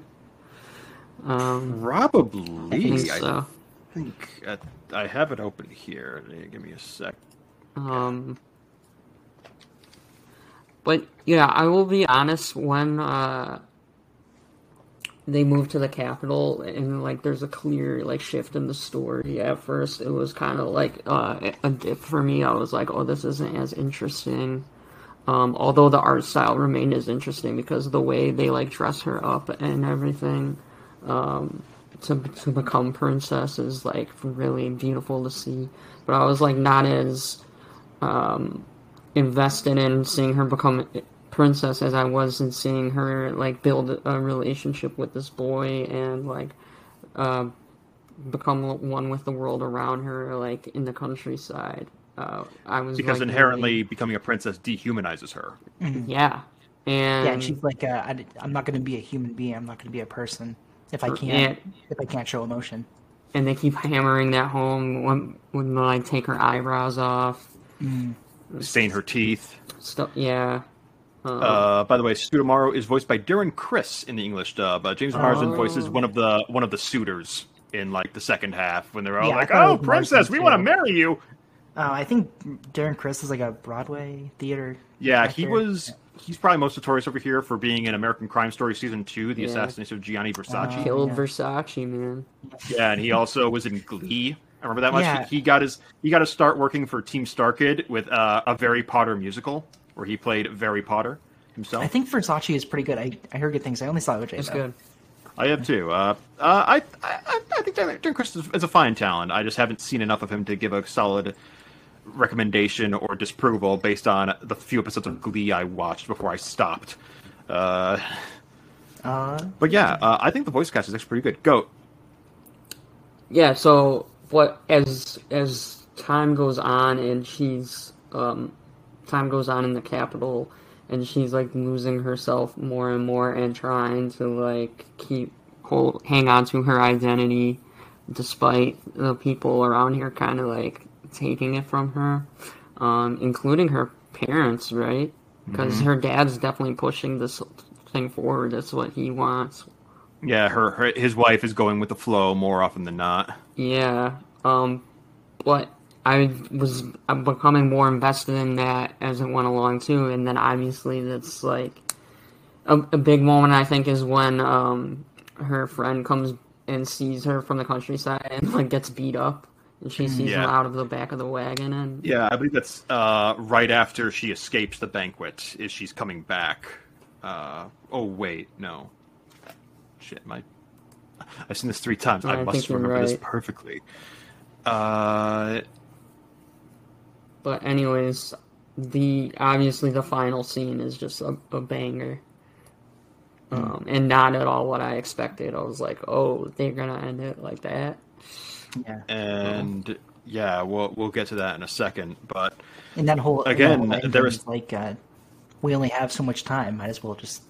It's it's sort of like this extreme uh, retelling of a uh, an idea that's that's so uh, that's so perfect. Like we have such limited time here on Earth. Let's just like make the most, and uh, we don't know when it's going to end or like what's going to happen. But yeah, it's it's really great. Yeah, yeah, it's it, it really does. It it's uh it it sinks uh sinks its tendrils into your capillaries, and uh, once that root needs to be pulled, it it tugs quite quite savagely at your interior.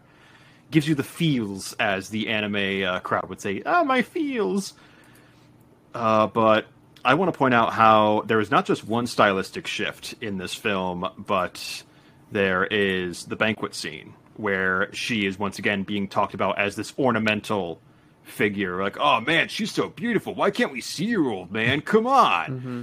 And that that just builds and builds and builds until finally she before then she has been like, like lightly rebellious like oh i don't feel like being a that princessy that feels wrong like i don't like that and this is the moment where it's the final straw she she has to escape and that's when uh, uh, the line work when she escapes and is bursting through the walls out into the woods. So and good. the line work changes from charcoal drawings to actual brushstrokes, Mm-hmm. and that's where that again another stylistic shift comes in, and it's just becomes so expressionistic and. For some reason, the first reference I came to was the end of Rejected, uh, the the the Don Hertzfeldt short where like everything's starting to crumple and like just just go nuts. That's like, oh, it's Oh my not really that. for some reason. Wait a minute. But That's yeah, when she runs back to the country and runs back into him, right? Mm-hmm. I love that scene. Yeah. Yeah, well, uh, I believe this is the the, the escape sequence is uh, at first a dream sequence because she Oh yeah. she looks for them, she finds all the empty houses, and then she passes out, but wakes up back at the party. Uh, the second time is um,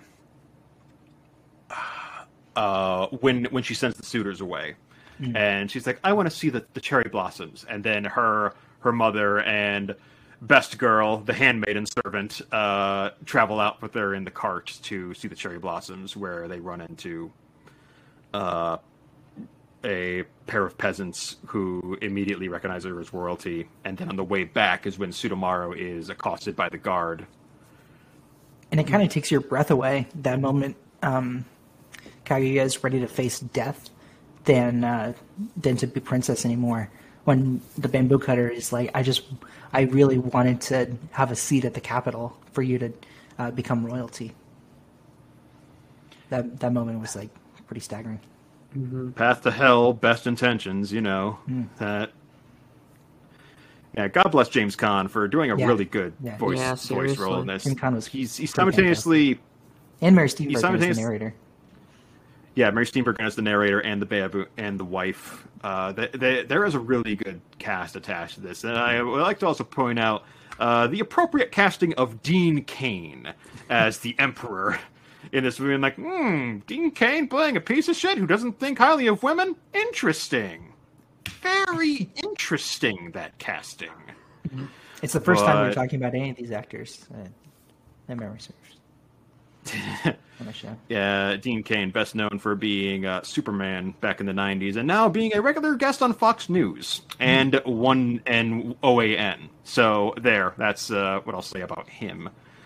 Uh, but also, once you get the suitors involved, and the, the folk tale takes on another dimension where it's, uh, "Oh, princess, we must woo you. You must believe our flowery words. I will compare you to this impossibly beautiful mythical object." Okay, go get it.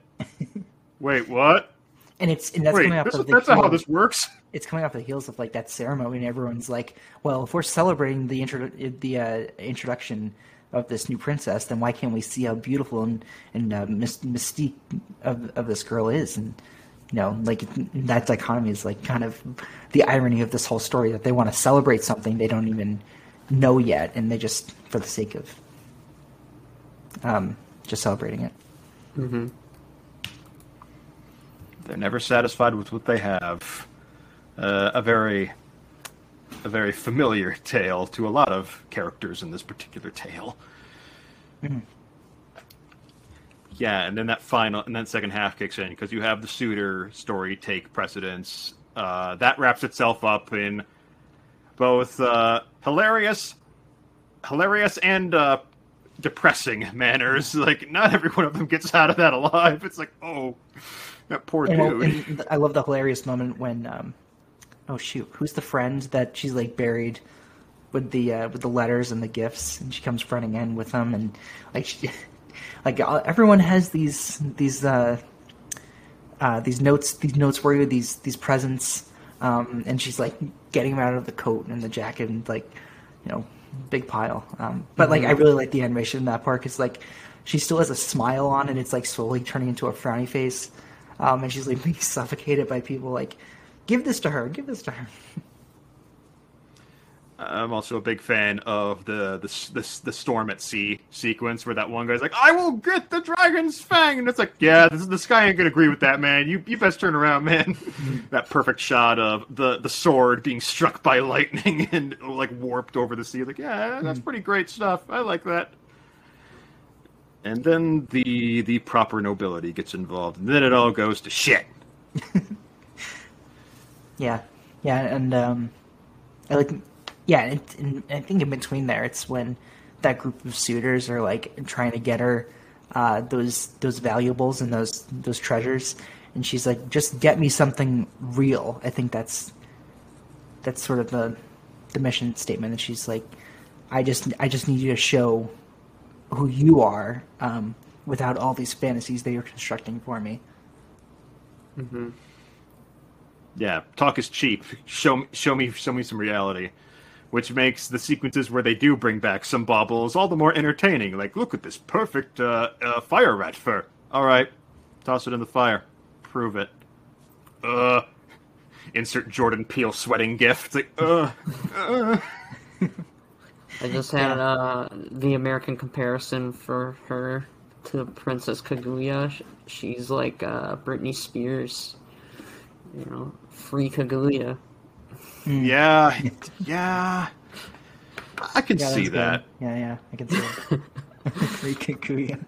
Yeah, and, and it is the the ending of that particular storyline with the death of that last suitor accidentally in his hmm. pursuit of her that it causes her her mood to completely change, and that's when the emperor steps in. Now I wonder if mm-hmm. Kaguya was on IG. Would she be like sending cryptic me- cryptic messages through like videos and on ca- on the captions She to her fans? Like, It would just be constant pictures of the moon, and no one would know why. like, hey guys, trying to get home. Uh, Yeah, so I guess we can talk about the final stretch of this particular film, uh, where how did it hit you guys, particularly once you realized uh, once that last twenty minutes kicks in? Um, I- was kind of like in awe when you know the music kicks in and, and you see like the big celebration coming down from the moon. Um, but in my in the back of my head, I'm like, oh, she's something's gonna like shift and like she's not gonna go, she's gonna stay and like everything's gonna be all right. And, and like that doesn't happen. It just like keeps going, and then it goes to credits. I was like, "Holy shit!" Nothing's gonna be all right. Nothing is good. No. I was like, "This isn't a Disney movie." Homer running after the the pig. It's still good. It's still good. um, but s her her parents like don't make it either, right? No, they no they they still they're still alive at the end. They're just left mourning. Oh, okay. Because Because I, I remember gone. they were they were like on the the wave thing, but like uh, passed out. Yeah, well, that's the that's the the power of the Buddha and his clan. They have the power of sleep. the, the, the, the fun fact that entire cloud smells like chloroform. So, uh, uh, Jack, what about you uh, when it comes to the finale? I guess com- comparing it to other Ghibli works, I was sort of like in for what for what they uh, what kind of endings they tend to follow, what their rhythm is. Um, and I got sort of I got spirited away from it again. I got Howl's Moving Castle a little bit. Um, yeah, I think it was it was like all this um, love and love and uh, all these memories that they have built together as as a family has lasted, and, and they'll remember this for, and they may not remember this forever. Um, but it's it must end, and it's almost like that bittersweetness. Um, is like the the logical conclusion to the story, right? Because um, but like I I think it would almost feel worse if like they just lived on. Um, since like Yeah, what's what's the worst way you can punish someone? Make them live with it. Mm, right, or it's like Yeah. uh, it's like AI a little bit the Spielberg movie, mm. right? Like living with eternity. Yeah, yeah, it's like you say, it's like a punishment a little bit. Um, Which that is also an anime that. dropped rather with a memory you can carry with you forever, and like you can alter in perspective. Right? Which actually, that's the concept for an anime that just dropped this past year. Uh, there is an anime that dropped this year that is based off like a best-selling manga. Here's the high concept in a nutshell: it's the thing, but emotional. where it's like this alien orb that lands on Earth and can take the form of anything it touches. It starts off as a rock, then it becomes moss, then it becomes a, a wolf, and then it meets a boy. And then the entire series is based on it traveling that boy's path through life and losing everything. And it's it's this this alien life form learning what what loss and grief is as it Wow. travels the earth. And it's gotten a lot of attention and a lot of uh, a lot of praise uh, for those who have seen it. I have seen the first episode. I'm like, oh yeah, oh I know this is gonna fucking kill me if I watch this. So, but Um, you Um, remember seeing this in theaters? Like this was genuinely well received because from with uh, um, what's the number? Seven years or eight years on, uh, people will tout this as one of the greatest animation movies of all time. Never, nonetheless, the decade. So I, mean, like, and I think all of us agree with that. Yeah, it, it made my honorable mentions uh, when I did the, the decade. When I at Brettroculture decided to uh, proffer a massive decade in review podcast in four parts. Which I think all Uh, four of those, like, that's my. I guess I have to. All right, you know what? I'm gonna come out and say it. Like, that's my favorite episode of yours. Okay, I Thank you. Yeah. Uh, oh, someone listened to it. Sweet. Uh, yeah, uh, it, it came up in the categorical half. I just stay on brand. when- Like, I, I yeah, it was it was my se- it was my runner up basically for my favorite Eastern animation of the decade because it is just so it's a Ghibli mo- it's a Ghib fuck me it's a Ghibli movie therefore it is go you are going to be left emotionally involved by the ending even if it's a bad movie you will feel something as a result of it you never watch a Ghibli movie and feel like okay, that was a movie I watched. On to the next one. Uh, it's not like endless screeners coming at you. It's like, well, you eventually get numb and just like, well, that was a movie I watched. Next up to fill out the list. Yeah, Kaguya. it yeah, like something me with a people would say a lot with Ghibli is like you feel respected and uh, and you're you're never condescended to as as an audience member, and I I, I think that's really well observed.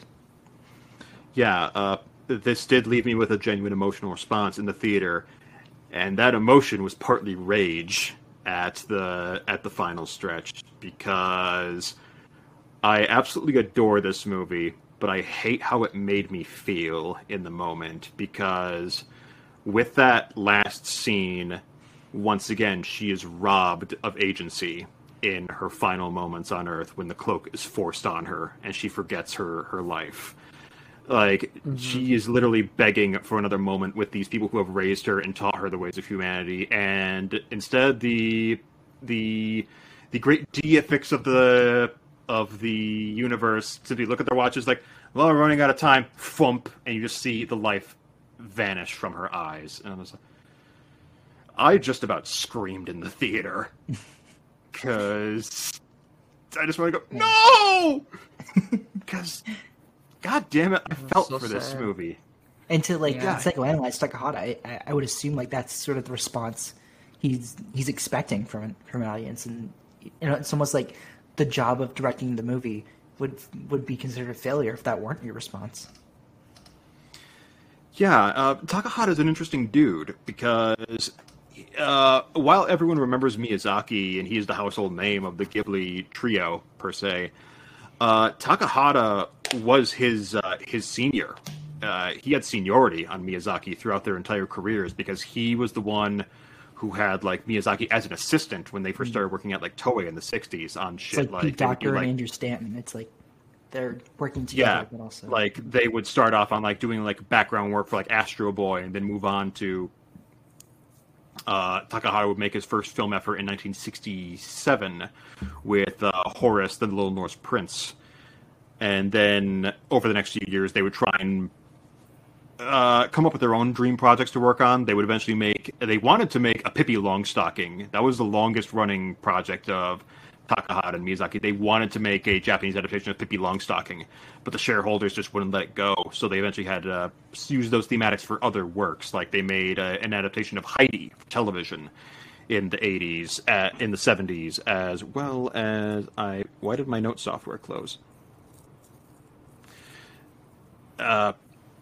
And it's only Takahata was very content to be just a producer for the most part, just an overseer. When they first started Ghibli in the, the mid '80s, he was perfectly content to just watch from the background, make sure make sure things would get done. Because at first, Toshio Suzuki had not migrated over from manga to anime at this point. He was merely a person in the cultural know who was helping Takahata and Miyazaki find work and ways to push their work elsewhere. Is that pre Ghibli?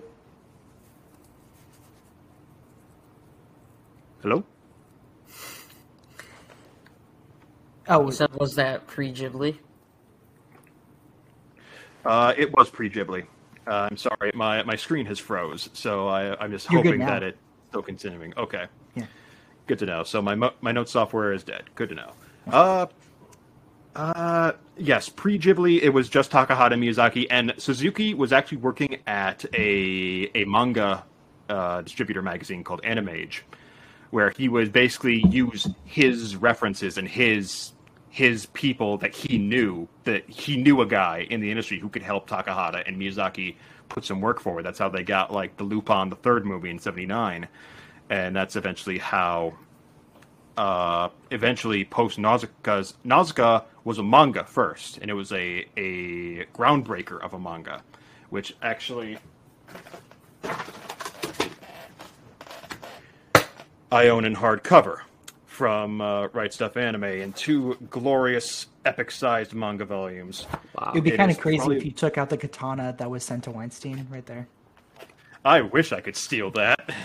Brett, It's mine I've, now, bitch. I've never read a manga.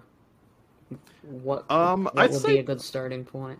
Nausicaa is only uh, like uh, I want to say like six six books, so that's a pretty good one. If you want to like, if you haven't watched Nausicaa, I would you can start with the movie and then read the manga because the movie is basically the first half of the manga. They just didn't have the rest of the stuff that uh, Miyazaki would basically flavor and like accentuate like the pattern with in the second half. Like the the Nausicaa the movie is a pretty solid adaptation of the first half of the manga. It's the second half where it gets bigger and more epic even.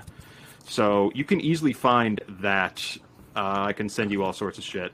Uh, oh boy, we'll we'll get to manga in a bit because I I have a couple. I can remember a bit of my notes that I had set aside. I was supposed to talk about the Holy Trinity of Ghibli. God damn it, Ghibli, Ghibli, Ghibli.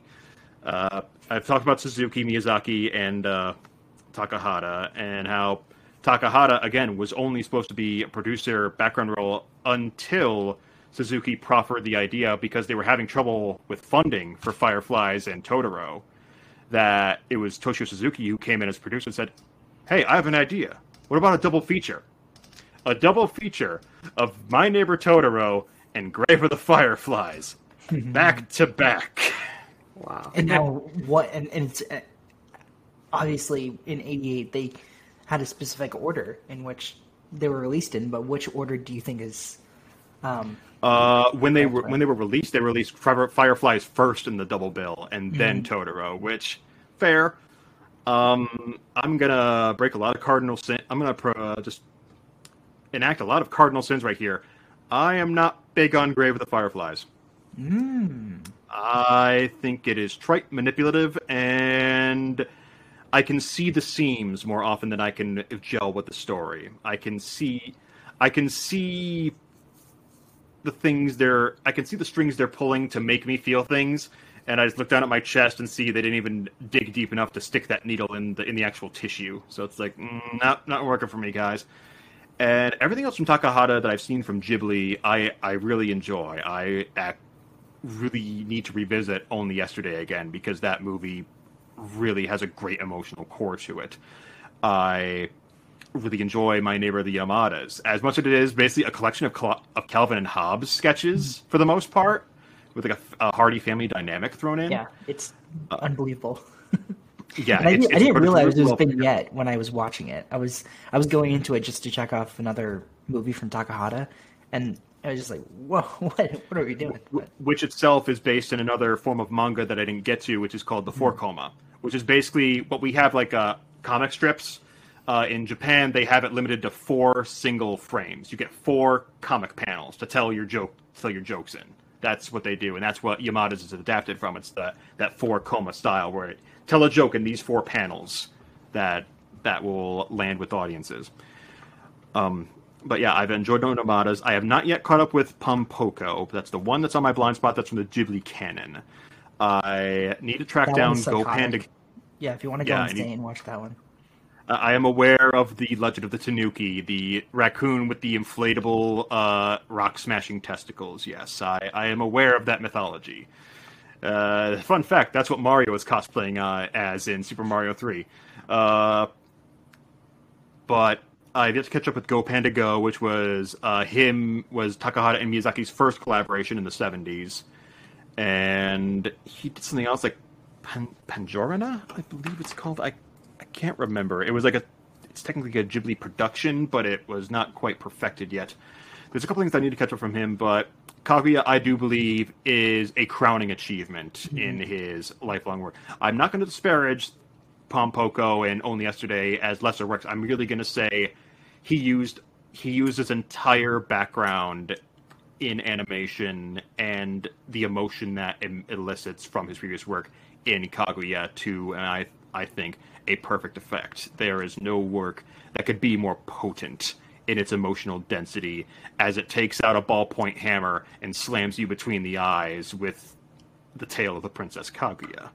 It's Just interesting. Kaguya, his most recent. Kaguya's He his last film. away He he passed in away in 2018. 2018. Yeah.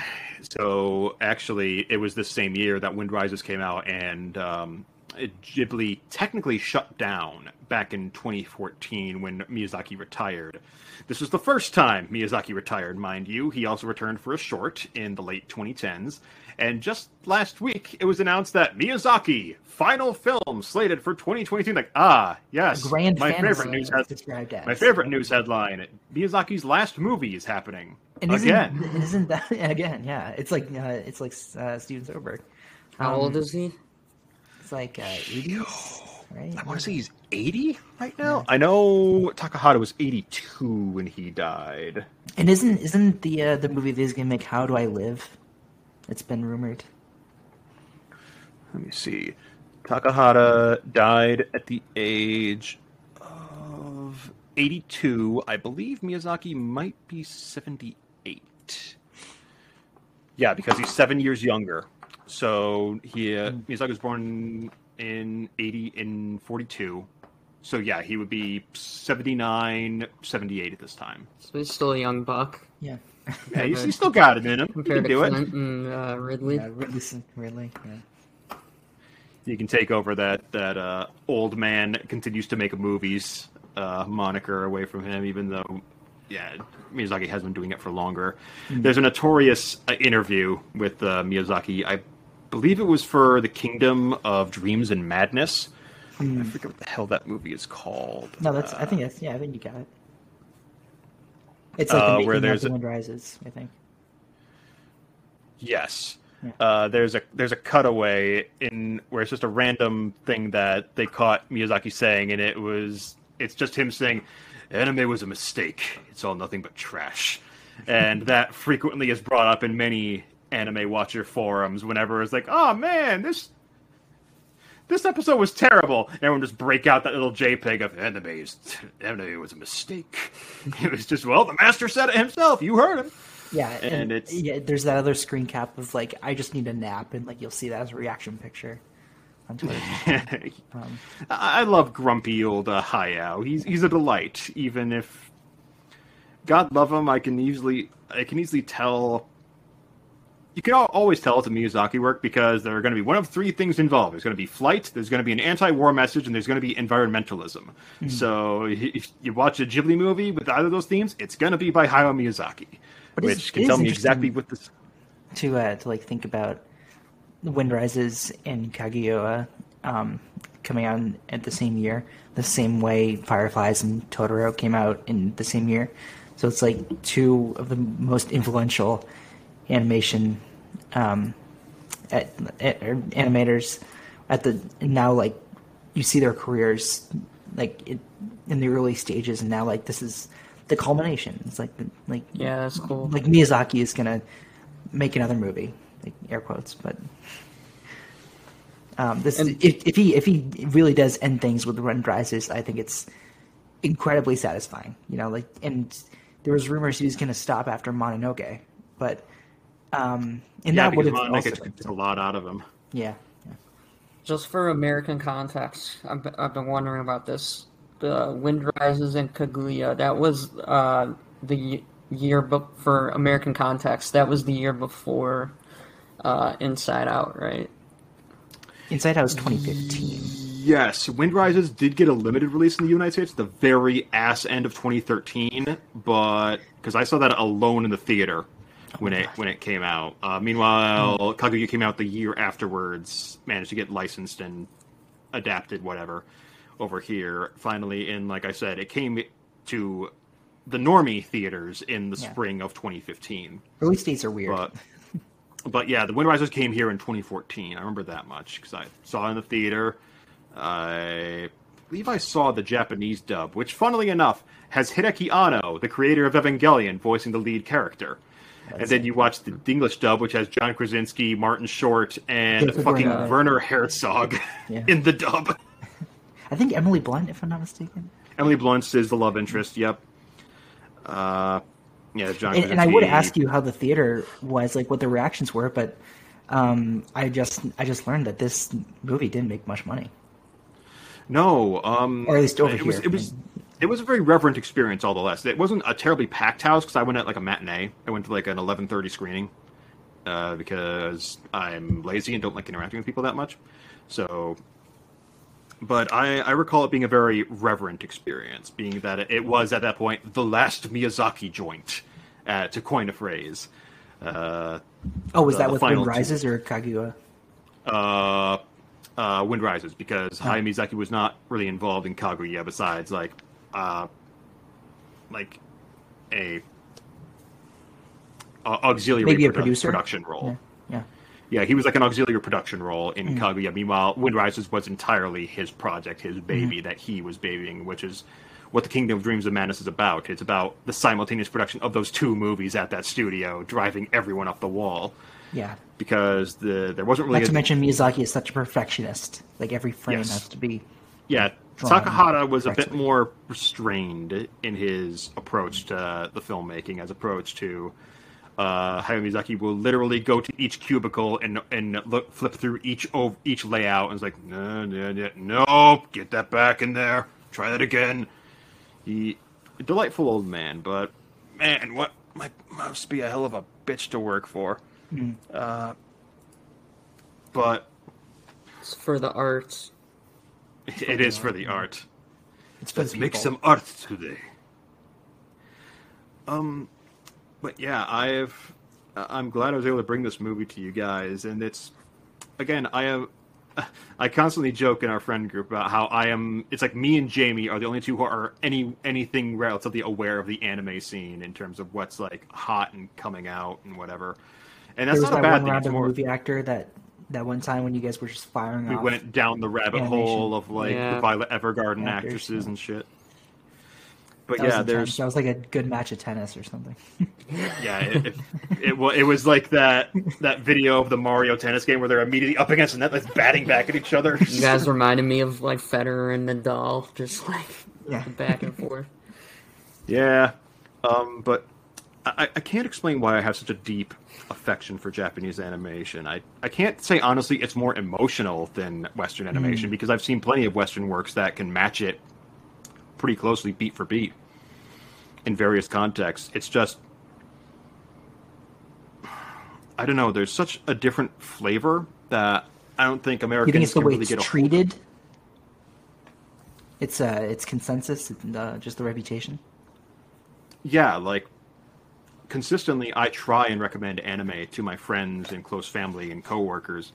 And most of the time I'm shot down. Once recently I was at work and someone responded to a recommendation I made about about a movie I just seen and and this coworker just caught up, "Oh, but he watches anime." So take that into hmm. account. I'm like, Oh my god, So and this is someone who I thought respected me. It's like, what the hell does that serve? salty. Like, why are you shooting down this opinion I'm giving right here? Because I watch animation.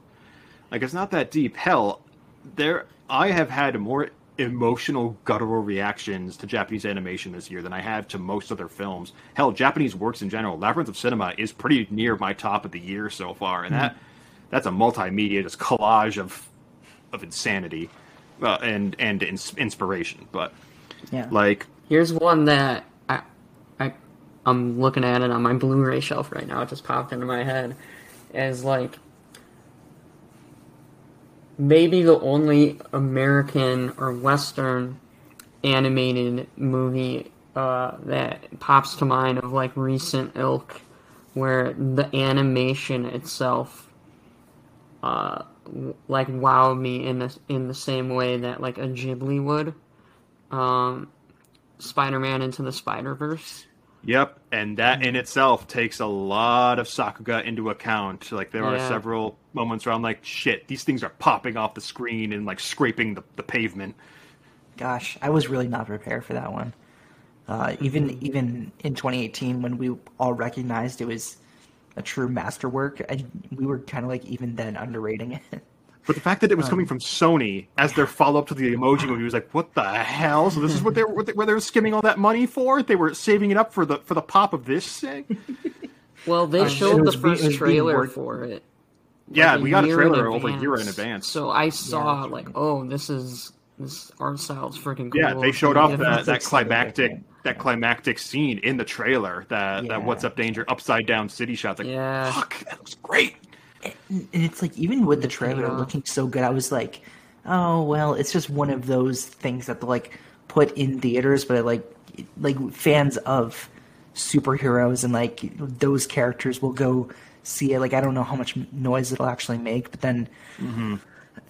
Completely different. completely It was a phenomenon. Yeah. yeah, it was Spider Verse it's so was the money. movie I got the most shit for recommending at the movie theater I worked at. Mm. Really? That's You didn't crazy. tell me I was going to see a cartoon. Now, if only there was a movie where all three of those Spider-Man char- actors could appear. Nah, that, that probably won't happen. Nah, I wish. yeah. But it- it's it's important that I take into account. Also, I mentioned earlier how hyper capitalist Japan is since uh, the post World War II. Uh, have either of you guys heard of uh, a web series called uh, Down the Rabbit Hole? It's No. a web series, not a website. It's a YouTube series uh, by a guy named Fredrik Knudsen. Uh, he actually did a two-part video on the history of anime that took into account exactly what the post-war environment was that cultivated. It's like two 40-minute videos, just compo- like an entire 101 course on the history of anime of Japanese animation in just one, in just two videos. It- It's really informative. It talks about like how Disney was the key, was the big key influence for it, but also the fact that since Japan was under the thumb of the United States, they took a lot of our hyper capitalist tendencies to heart, sometimes even worse than we do. Because in Japan, it is noted that working for an animation studio or for a manga production house, you are expected to basically dedicate your entire life to that. You will have very little free time. You are you spend your entire days drawing, redrawing, and drawing it again in order to make it just work work as well as it can. Just and you like have to really podcasting. love it. Yeah, you have to love it. Yeah, but but the burnout culture is so real over there, Sorry, what'd you say? and So just like podcasting. Just like podcasting. Yeah. yes, yes, we're actually going to do this all over again once we're out. We're gonna get Oh well, right, the recording dude. failed. Time to We got to get take it it out again. Yeah.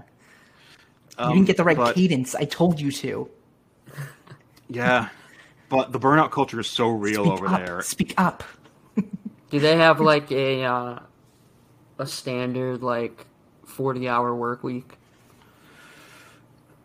Unfortunately, most of the time, it honestly depends on the place you work for because there are several studios that are just like video game studios, subject to crunch, and so they will enforce chocolate bar. that on to, to the best of their ability, with the exception of one studio, and that one studio is uh, one of the other uh, options I proffered for this particular cast, a studio called Kyoto Animation, who is probably best known for producing a Silent Voice and uh, most recently Violet Evergarden, as well as like classics like K-On!, Haruhi Suzumiya, The Disappearance of Haruhi Suzumiya. and they were one of known across the, the country as one of the legitimately best places to work. You got you basically got like in-house therapy. You got time off. You were treated like a person. You weren't treated as just a cog in the machine. You were welcomed. We always point out the idea of like this isn't a job; it's a family, and we scoff at that because we're in America, and that term has been so misused over here. Mm. But apparently, at, at Kyoto Animation, as far as I understand, it was the standard. They it's were been used actively, to like seduce you to just take. Yeah, it, it wasn't a seduction term. It was an actual no. This is legit. We're actually going to listen to you and make sure you're healthy while you're working here. We're not going to push you too hard. If we need to push back this the production date, damn, damn the torpedoes, we'll do it because we want you to just maintain a certain quality, at, at however possible. And that makes it all the more heartbreaking that on that on July 18th, 2018, a man who accused that place of plagiarism walked in there with with 400 liters of gasoline and lit it on fire and killed 30 people. Whoa. Wow. Jeez. It is still running, but another one of the movies that is on my that is I'm going to be honest is cemented in the top section of my list. Violet Evergarden, the movie. I am keeping it there in memoriam because there are several people in the credit list of that film who will never work again. Yeah. That was the last thing they worked on. And that hits harder considering it is one of the best weaponized melodramas I've ever seen in my life. And I, I say that legitimately, it is a weaponized melodrama. It it'll it'll take a serrated saw blade to your heartstrings. That movie, but and I mentioned earlier the burnout culture is so real. This past year, we lost. You asked about manga you should look into. I believe it's still currently the number one manga. Uh, I use uh, uh, basically Letterboxd for anime is myanimelist.net, and you can make a, a anime use for my various challenges. This year, I participated in their in their anime challenge and their manga challenge. I am almost done with the manga challenge. I just have one more title to do, but let me see top manga. I want to make sure I'm getting this right. The number one rated manga of all time is a dark fantasy series called Berserk, which is often picked up as one of the best series ever written, not just because it is it was the entire work of one man, Kentaro Miura and he had been working on it since 1989. And this past June, he passed away from a heart attack due to overwork. Okay. And this is the epic tale of deceit, treachery, love, humanity, and everyone in the community always looked at this at this massive work he had taken on. It's like this work is too big for one man, and a lot of us was like, he's never going to finish it and unfortunately, that turned out to be all too true. It it has concluded its initial professional run at 100. And Let me see here. Again, I, I want to make sure I get details right. I don't want to. Uh, it is 41 volumes, uh, 41 books you can read, and 380 chapters. The 380th has only recently been published. And at this point, the studio behind the publication house is debating whether or not they're going to continue because the story is not finished. It is merely on hold at the moment. But the fact is, he this is the last. This is the actual final like piece he had finished. He had several like outlines and drafts lying around, but nothing that could be competently claimed as something that you could publish reasonably without lots of like um, like the reconstructions we see of various lost films. We would have an incomplete text of what this man wanted to produce for the world. Mm-hmm. And this man influenced everything. Uh, Netflix has actually licensed a live action adaptation, a, a, I believe, a, a CGI adaptation recently. At least it's going to be a short. They're going to like, again, they're going to do a one shot. They're going to see if anyone will have any interest in this. But it's it's Berserk. It's a story that has been sticking around since the late '80s. And I know we're off in the weeds now, but it is. If you want to start somewhere for manga, I would recommend either something light, something something pretty. Nausicaa's a good place to start. Like I said, it's a very contained story. It's not One Piece, which is still running since 1997 and just dropped its 1001st episode this past week. So, yeah, I'd recommend starting with Nausicaa or Berserk, seeing as it is technically contained now. Uh, Berserk also, this past decade, had three movies adapting the first arc into one uh, CG assisted animation. And it's pretty you say good. This past, you say this past decade. I'm listening. Oh, you have my attention. Yeah, I, I might be able to get you on Berserk. I'll see if I can get you on the manga first, uh, because the manga I believe is such a is you say Berserk is the is the highest rated anime in, in that website? uh, the highest rated manga. It is the number one manga. Just. Now, the story I, itself. I checked back to see if it was still um, the same. Cowboy Bebop was the uh, highest rated anime or thing on Letterboxd for a long time, Ah, and now I think it's taken off, and it's Parasite again. But um, I was, Yeah. I was just gonna ask if you have any feelings of anime on Letterboxd. I've actually had to debate that just this year myself because because I took part in an anime challenge, I wanted to be able to log that. And while on my anime list, you do have the opportunity to review and like post reviews and shit. It's not the same dynamic as Letterboxd is. It's very much a forum as compo- as compared to like the diary approach that Letterboxd takes. You can't Yeah. you can't posit which dates you actually watch this unless you actually in the text dictate, oh, I watched this from this date to this date. Uh, uh, my list is very, takes a very forum approach to it. But just this year, I actually did review an anime I did watch series because, luckily with anime, there are a lot of compilation movies they have made out of things, and those technically do count for Letterboxd. So, I just this year I watched a political a political war thriller anime called Flag, which is about a UN photographer dispatched like a, a, a war-torn country to follow the rescue operation of like a national flag that has been that has been torn asunder and taken by terrorists, and she's following the trail with this military. She's an embedded journalist in this military faction searching for this flag, and it is one of the most effective. I would I could I'm actually going to be hyperbolic. I would compare it to Grave of the Fireflies, but I think it's successful in its hmm. manipulation because I because it has 13 episode 13 half hour episodes to get you invested in all these characters rather than just a single 80 minutes you have with Grave of the Fireflies, which I think is a folly. I think you need longer to invest in these characters properly. And that's what Flag did for me. So I hunted down on Letterboxd and they did have the movie edition. While I did not watch the movie edition, I can still say I did watch it. And I'm glad there are there is a way I can log anime on Letterboxd. I'm I think Letterboxd is for everybody. Like animation is for everybody. Just because it's not technically a movie doesn't mean it can't be talked about. Which, since you're so interested in the Cahiers de Cinema list, Jack, let me tell you about a little thing called Twin Peaks: The Return. Pin that Oh on the no, schedule for later. again! You've ambushed. You got. You've gotten us in this deep. Hey, you you opened that this morning. I just I just I just leapt in with my with my sniper scope like, aha, perfect. he stuck his head. Out, little Brer Rabbit stuck his head out of the hole. Perfect. Uh, but Listen, Yeah. I I, my my head starts to like hurt when I think about doing Twin Peaks because like I obviously I love it. It's fantastic. It's one of the You might as well break it up into 18 parts take and have a different- return for me.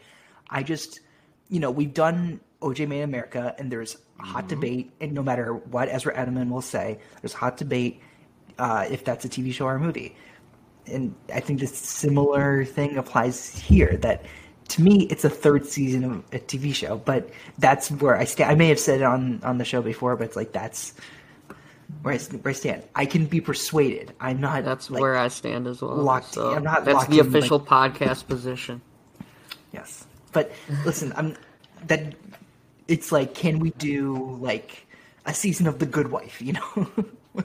I mean, I would love to get you on Violet Evergarden if I could. If I could just hack into the Cahiers de Cinema and put Violet Evergarden the series in that list because mm. yeah. again, there's so much that I love to share with people. I don't. There is so much in media that's gatekeeping, be it comic books or especially anime. There have been so many in the circles I've drifted in that are like, well, if you only watch if you only watch anime and you've only seen Dragon Ball Z and, and One Piece, and you're not, you're not a real anime fan. And that attitude is fucking bullshit. Hmm. I don't believe in saying, well, you don't actually understand anime if you've only seen Pokemon, you child. That is not inviting. Because what not- good does that do to you if you just condescend? No. No, I actually more think of even with the release of incoming cursed movie that the podcast will never has stated they will never talk about Joker. Joker, Great film. best case scenario, Joker inspires the watchers of that film to seek out the movies that inspired it. And they will therefore expand their horizons and see that there is more to the world than just comic book characters and see And to, and to be clear, like I, a I don't, bit I don't more. think um, we will be like, no, we can't do that if someone ever came to us with it. It's more like going to be a bummer once we do, because you know, Or you can just turn it into a Patriots Day and just talk about the movies that inspired it. Let's talk about the, the king of comedy for the next half hour. I like that. I like that. Yeah, you As did it with, with Patriots as- Day. As someone who's taking that, that route right now, um, a great idea. Uh, Yeah, spend spend like five minutes each talking about Joker, and then spend the time. Let's talk about like the like Taxi Driver. That's a that's a pretty good movie. Suddenly, the- the- Jack won't invite me to next podcast because I said that I like Joker. It's like you're out. Oh no, he's he's just a fan of the Miami Heat. okay, that's who's why he won't invite Who's you back next on the list? Um,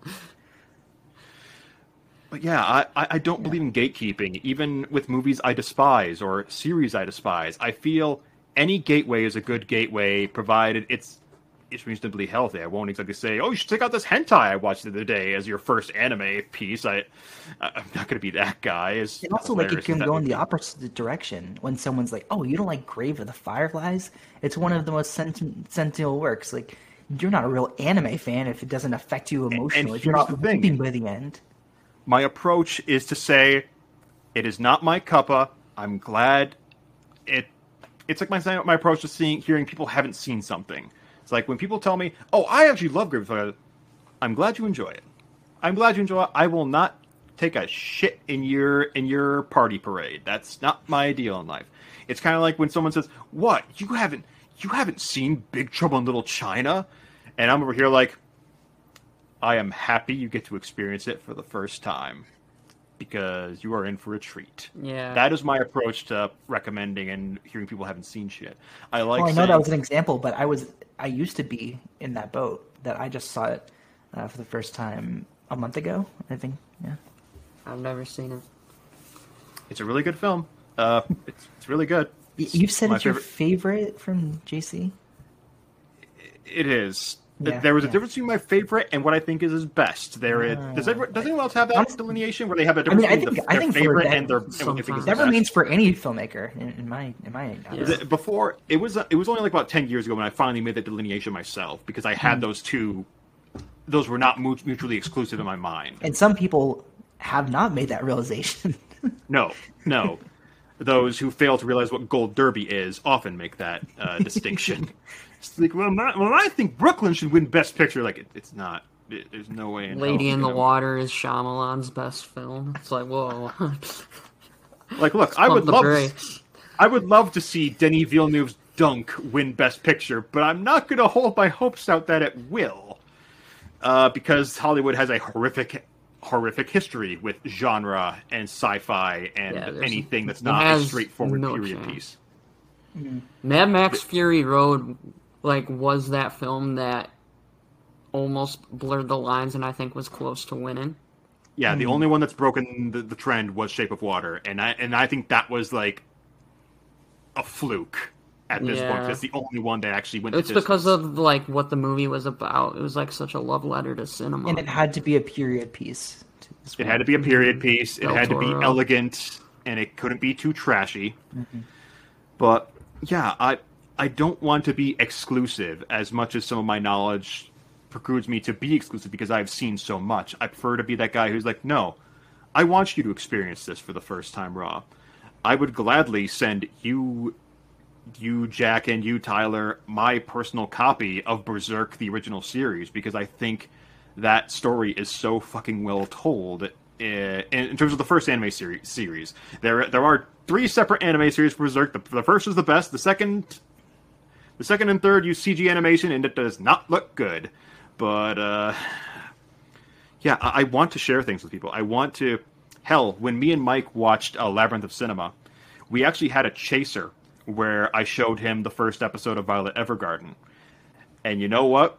He liked it so much, we watched three more episodes that night because I pointed out how atypical a melodrama it was. It was playing within the broad like standard of melodrama, but it's playing it from a distinctly Eastern perspective. Therefore, it doesn't have the standard tropes that we're used to. It has similar tropes, but it's but it's playing with a slightly different brand of Legos, so to hmm. speak. It, it's put together a little differently, which is why I I love this stuff so much, and why Violet Evergarden is sticking in my top three, along with that in memoriam uh, asterisk. So Okay, one more question for you, and then we'll hop over to favorite scene. Uh, what do you think? And you know, it's it's kind of a heavy one. What do you think is the future um, that holds for Ghibli, a post Earwig in the in the Witch landscape that you think is like okay? I think this is the direction you think they'll go in, and maybe a direction you want them to go in. That's kind of a loaded question because between Wind Rises and Earwig and the Witch, we had the various spin offs that broke off because we had several Ghibli staff go over and form, what was it, Studio Ponoc, who made uh, Mary and the Witch's Flower.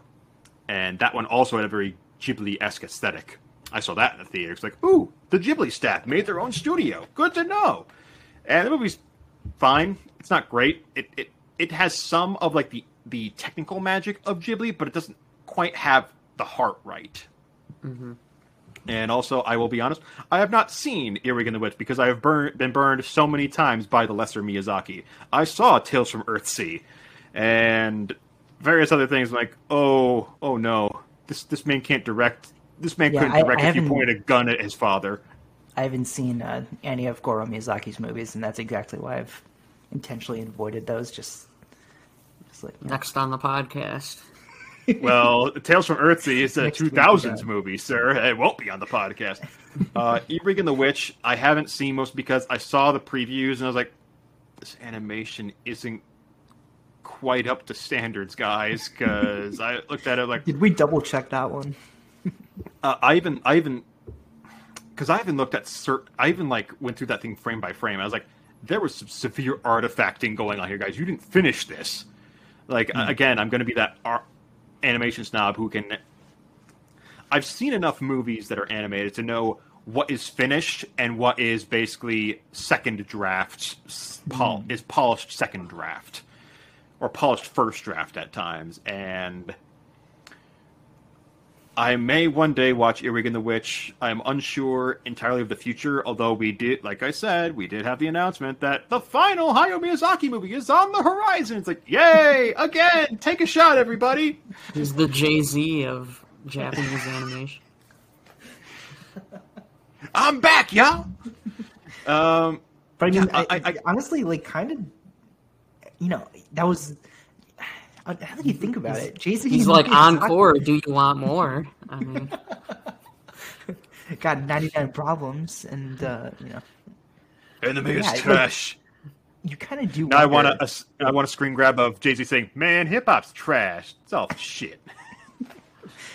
like their their works are so iconic, and both Miyazaki and Jay Z, like they Touchstones in their respective yeah mediums. touch the respect. Yes, yes. But then you you you're kind of like, what have they done? Like now. I'm also glad you guys haven't made the. bask You guys haven't made the- yeah. I'm also incredibly proud that you guys haven't made the amateur mistake of calling animation a genre, because Letterboxd has that problem where it's like genre animation, like, guys. Because Dwayne Johnson uh, did that when he presented the animated award back in like what 2015, 16. He called it the genre of animation. Like, It's so funny. Yeah, yeah, no, no, Cana- Canadian man blinking eyes gif. It, excuse me. You know, Like- like um, I wouldn't be surprised if that presentation was in 2016 since he had Moana out that year. okay, yeah, probably. I, I I can't. The man is so everywhere that I Would can't you keep track of say his rise. it's like a different medium then, or It is a medium. I Yeah. I prefer to call it. It's like film is a medium and animation. And. I've heard is about uh, this debate because Brad Bird has always been a big proponent of call, of of quitting like the animation uh, the animation as a genre label. yeah, Yeah, cause, like, uh, all animated movies like they have their genre like just again, like again other with the movie. with the Hollywood thing about calling it it's it's for children. It's a genre, animation genre. That's a children's genre. It's like no, it's a medium. Watch Fantasia and tell me that thing is only meant for children. Like Fan- Fantasia is possibly one of the gold standards for what animation can do. It can take the most abstract of ideas and animate it and give it life. Yeah. It can take a single line and in in a and inject it with like resonance and emotion. Yeah, absolutely. Um, should we? Yeah, let's head into favorite scene. Uh, oh, yeah. Um, oh my god. Yeah, we do need to. But I forgot um, when you were talking about animation not just being for little kids. That when when I was a kid, two of my favorite movies, not just animated movies, but just movies, um, The Incredibles and Fantastic Mr. Fox, and I can throw those on right now and still like have a ball and like recite it word for or maybe not I'm bad at reciting things word for word, but just I, I understand like the specific beats in which things happen and like those those two mean like the world to me. I'm sorry, which were those two again? Fantastic Mr. Fox and The Incredibles. Okay, yeah. I still need to see Fantastic Mr. Fox, one of my Wes Anderson blind spots. Oh yeah, it rules. It was in the Criterion Collection. I will say that.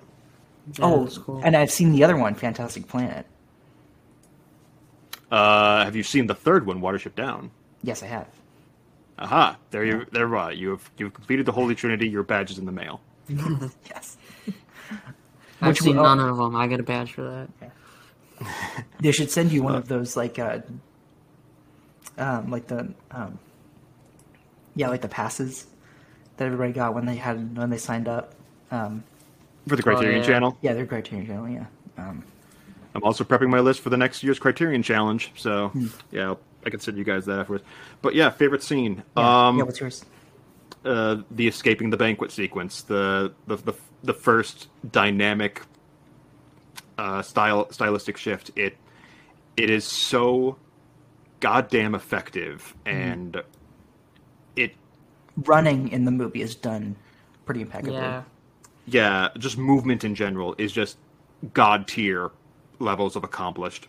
But the way that desperation is conveyed and it is elect- it is electrifying. The way it is so digestible and perfectly realized in that sequence. I, I love it so much. It's I know I'm stealing one of the highlights of the movie from you guys. Like, no, this is mine. This is my child. It's mine now. You can't touch it. But it it, it, it was the thing whenever I hear of Princess Kaguya, that's the image I think of is just that blur of, of brushstrokes re- resembling her and her in her pink kimono just rushing out into that unknowable just fog of the world. That's some some of the best animation since Fantasia 2000, which is my current gold standard for Western animation. Platinum standard, actually. pick. I saw that movie in IMAX when it came out. Yeah, that that Firebird sequence. It's like, oh man, Uh, Ty, do you have do you have one or Favorite scene. Um, hmm. what's the apex of uh, Kaguya?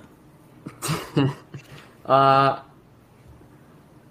I mean, I think the two bookends are really good. Like the opening scene, um, the uh, bamboo cutter out, and uh, when he first comes upon her, like is really well done, and brings brings her back to to his wife, and she's like yelling rap about. and uh, then you get some of that genuine anime titty in there. Yeah, yeah, you do. I have to be trash for a minute. Yes, we do get some titty in this Ghibli movie. So those of you perverts out there, let I- you yeah, know, about that, I didn't yeah. think of it like that. But, someone's fetish is in this movie. good God.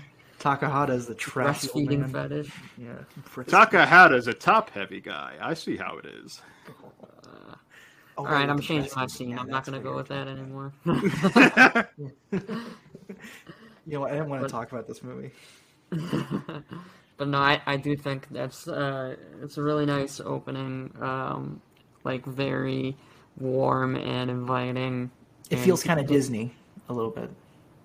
It does, yeah. I would say It reminds me a bit of like the opening of Beauty and the Beast, where it's just that floating shot through the woods, eventually catching the castle in the background. That sort of like ambiance it, it, it, it delivers. Or the, A uh, the beginning of Eastern Paddington, flavor. like we talked about. Yeah, a little bit of that. Uh, yeah, I think what mine would be uh, when when she's having that introduction ceremony, uh, and, and when she's being introduced um, to everyone as a princess, and she dreams of that woodsman. Uh, I think it's Beau Bridges that voices that guy. Um, Yeah. I believe Burr Bridges voices one of the suitors. I think. um, I'm sorry to shit to, to poke a hole in all you guys. Like, actually, no. no, yeah, yeah. well, we- actually, you're wrong about that, sir. You see. um, Beau Bridges Yeah. is Prince Kuramochi. Yeah, he's one. He's one of the think it's one of the suitors. Uh, maybe it's the woodcutter. Segal. Yeah, Oh, woodcutter. S- Sutemaru, I think so. her her childhood friend. Um, yeah, it's it's whoever's. Oh no, wait! When she goes to their homes and that, and it's after the escape when she's like, "Where is everybody?" Yeah, Uh, it's during the dream. Yeah, yeah, yeah. And okay. I, and I like the the shift in imagery of of everyone fondling over her, and she's so uncomfortable, and she's like, "Hi." I mean, like we, you know, it's so relatable when you're like when when you're in a party and like you just want everyone to leave, and you're just like uh, hanging out in your own bed. Um, Yeah. And now she's just brought to this dream space, uh, and she can't bear to see anybody else and like now like her wish is granted but like at what cost and like you know it's it's just like there's a lot more dream like imagery than i was expecting here. And that's where it's like my i got my first signal of like wow okay we're playing we're playing with reality. Um, Yeah, which was actually one of uh, Takahata's goals was he wanted to avoid the potential uncanny valley of realistic hoeing animation by in, instead intending to relay the reality through like almost a nostalgia like reflex of this is the idea of the image we want to present, but we don't want to hoe too close to reality that be, that it skews into that uncanny section of that of the uncanny valley which is, is a bold choice, and I think it pays off immensely in the Yeah. in the stylistic choices he made.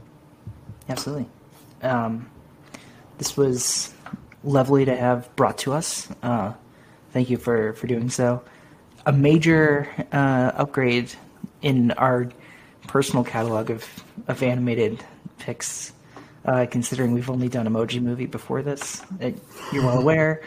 Uh, it was, I mean, we didn't have someone, you know, choose it. It was only when we were doing the Razzies, uh, and that was that was that was really uh, Similar quality. not not. You good. know, there is a worst animation section in uh, the Razzie Awards. Oh yeah. Should we pursue that for for a new awards winner series? I don't know. Do you want to be sad again for a while? I mean, I mean, you still dodged the, you still dodged the Kirk Cameron holistic bullet. So uh, I mean, we've discussed like the possibility of doing best animation um, Oscar winners, but that's just Disney. but it, it would be mostly the That's just- that's Pixar, just Pixar, yeah, yeah. variety show. You have to do Gnomeo and Juliet. Heck yeah. if you want to do a crossover with like Chasing Statham, yeah, or Um, Brett, would you like to promote yourself once again, just to? Yeah, once again, I am. Uh, I run the podcast blog Brettroculture. I just recently finished up uh, the Hooptober tapes, detailing my Hooptober journey over five uh, reasonably consolidated episodes. Uh, uh, only two It of wasn't the them exceeded two hours in length. It, was, it wasn't that Only two of them exceeded two hours in length. Uh, and those are the ones where I had uh, a friend to talk with on. Uh, I talked about all the horror shit, uh, all the horror shit and the good shit that I watched over that period. Uh, this will be, of course, cross posted on there as I, I do enjoy sharing this with others. Uh, and I will be gladly uh, returning here, hopefully, to either be the be the anime the anime dealer as I am supposedly destined to be among my friend group, or perhaps just whatever comes to our minds. I I like sharing stuff with people. That's the only it's the only way I rewatch things anymore is by we sharing. would, we would welcome you with open arms, Berlita. Yeah, it's it's perfectly on the table, and I that way I can talk about the manga, which I just finished reading, and holy shit, there are things to talk about regarding that. I can't get over uh, but- Jim and Bob's Alita. Jim and Bob, Jim and Bob. We'll get Rosa the- Salazar gonna be a star, bro. The Alita army behind us, and our podcast makes like national news. Yeah. Look, man, I want a motorball series. God damn it. Yeah. oh my god, that'll that'll be the day. Um, I can be found on Twitter, uh, Jack A Draper. My writing on film is found on my own personal medium and uh, the Simple Cinephile. I believe this movie is on HBO Max. We've talked about that. Yeah, um, it's nowhere else. I mean, illegal means, but it's like in the U.S. It- Yeah, in the You US, can, yes, you can, you right. can you can buy you can buy the Blu-ray from uh, G Kids via Shout Factory. I know that much. Yeah, and I love how the Blu-rays for Ghibli is um, uh, it all like looks similar, so it like looks nice on a shelf. yeah, They have a lot of steelbook releases covers, yeah, with steelbook those, and they have a couple yeah, collector's yeah. editions. None for not one for Kaguya, but they have one for Spirited Away, Totoro, and Mononoke so far. Yeah. Um, next week we are going to uh, 2012 New York City with uh, Uncut Gems. It's a big one, and uh, Carrie Whitmore will be here for for that one. Yeah, I'm gonna play some great. bets. yeah. Shit, I thought This you guys already we talked roll. about that one. Risk it We've all. done we've done good time, but um, I think it's a good time to do this one uh, as that uh, Criterion just came out. yeah, that's that's true. Yeah, Good timing. 4K. Someday, the Criterion Collection will acknowledge that animation is a thing outside of Wes Anderson. Again, I'm counting the days till they put I- Isle of Dogs on Criterion. Like, it has to happen. It has to happen. Of course. Um, again, I am Tyler Harford, new interim co-host. Uh, you can follow me on Twitter and Letterboxd at T Money Talks. Uh, shall I do the dance here? Yeah, let's dance. Boogie. All right, baby. Thank y'all so much for listening. Remember to rate, review, and subscribe. Follow us on Twitter at ETTPod. You can follow us on Instagram at Exiting2010s. You can email us at exitingthroughthe2010s at gmail.com. And we will catch you next time on Exiting Through the 2010s.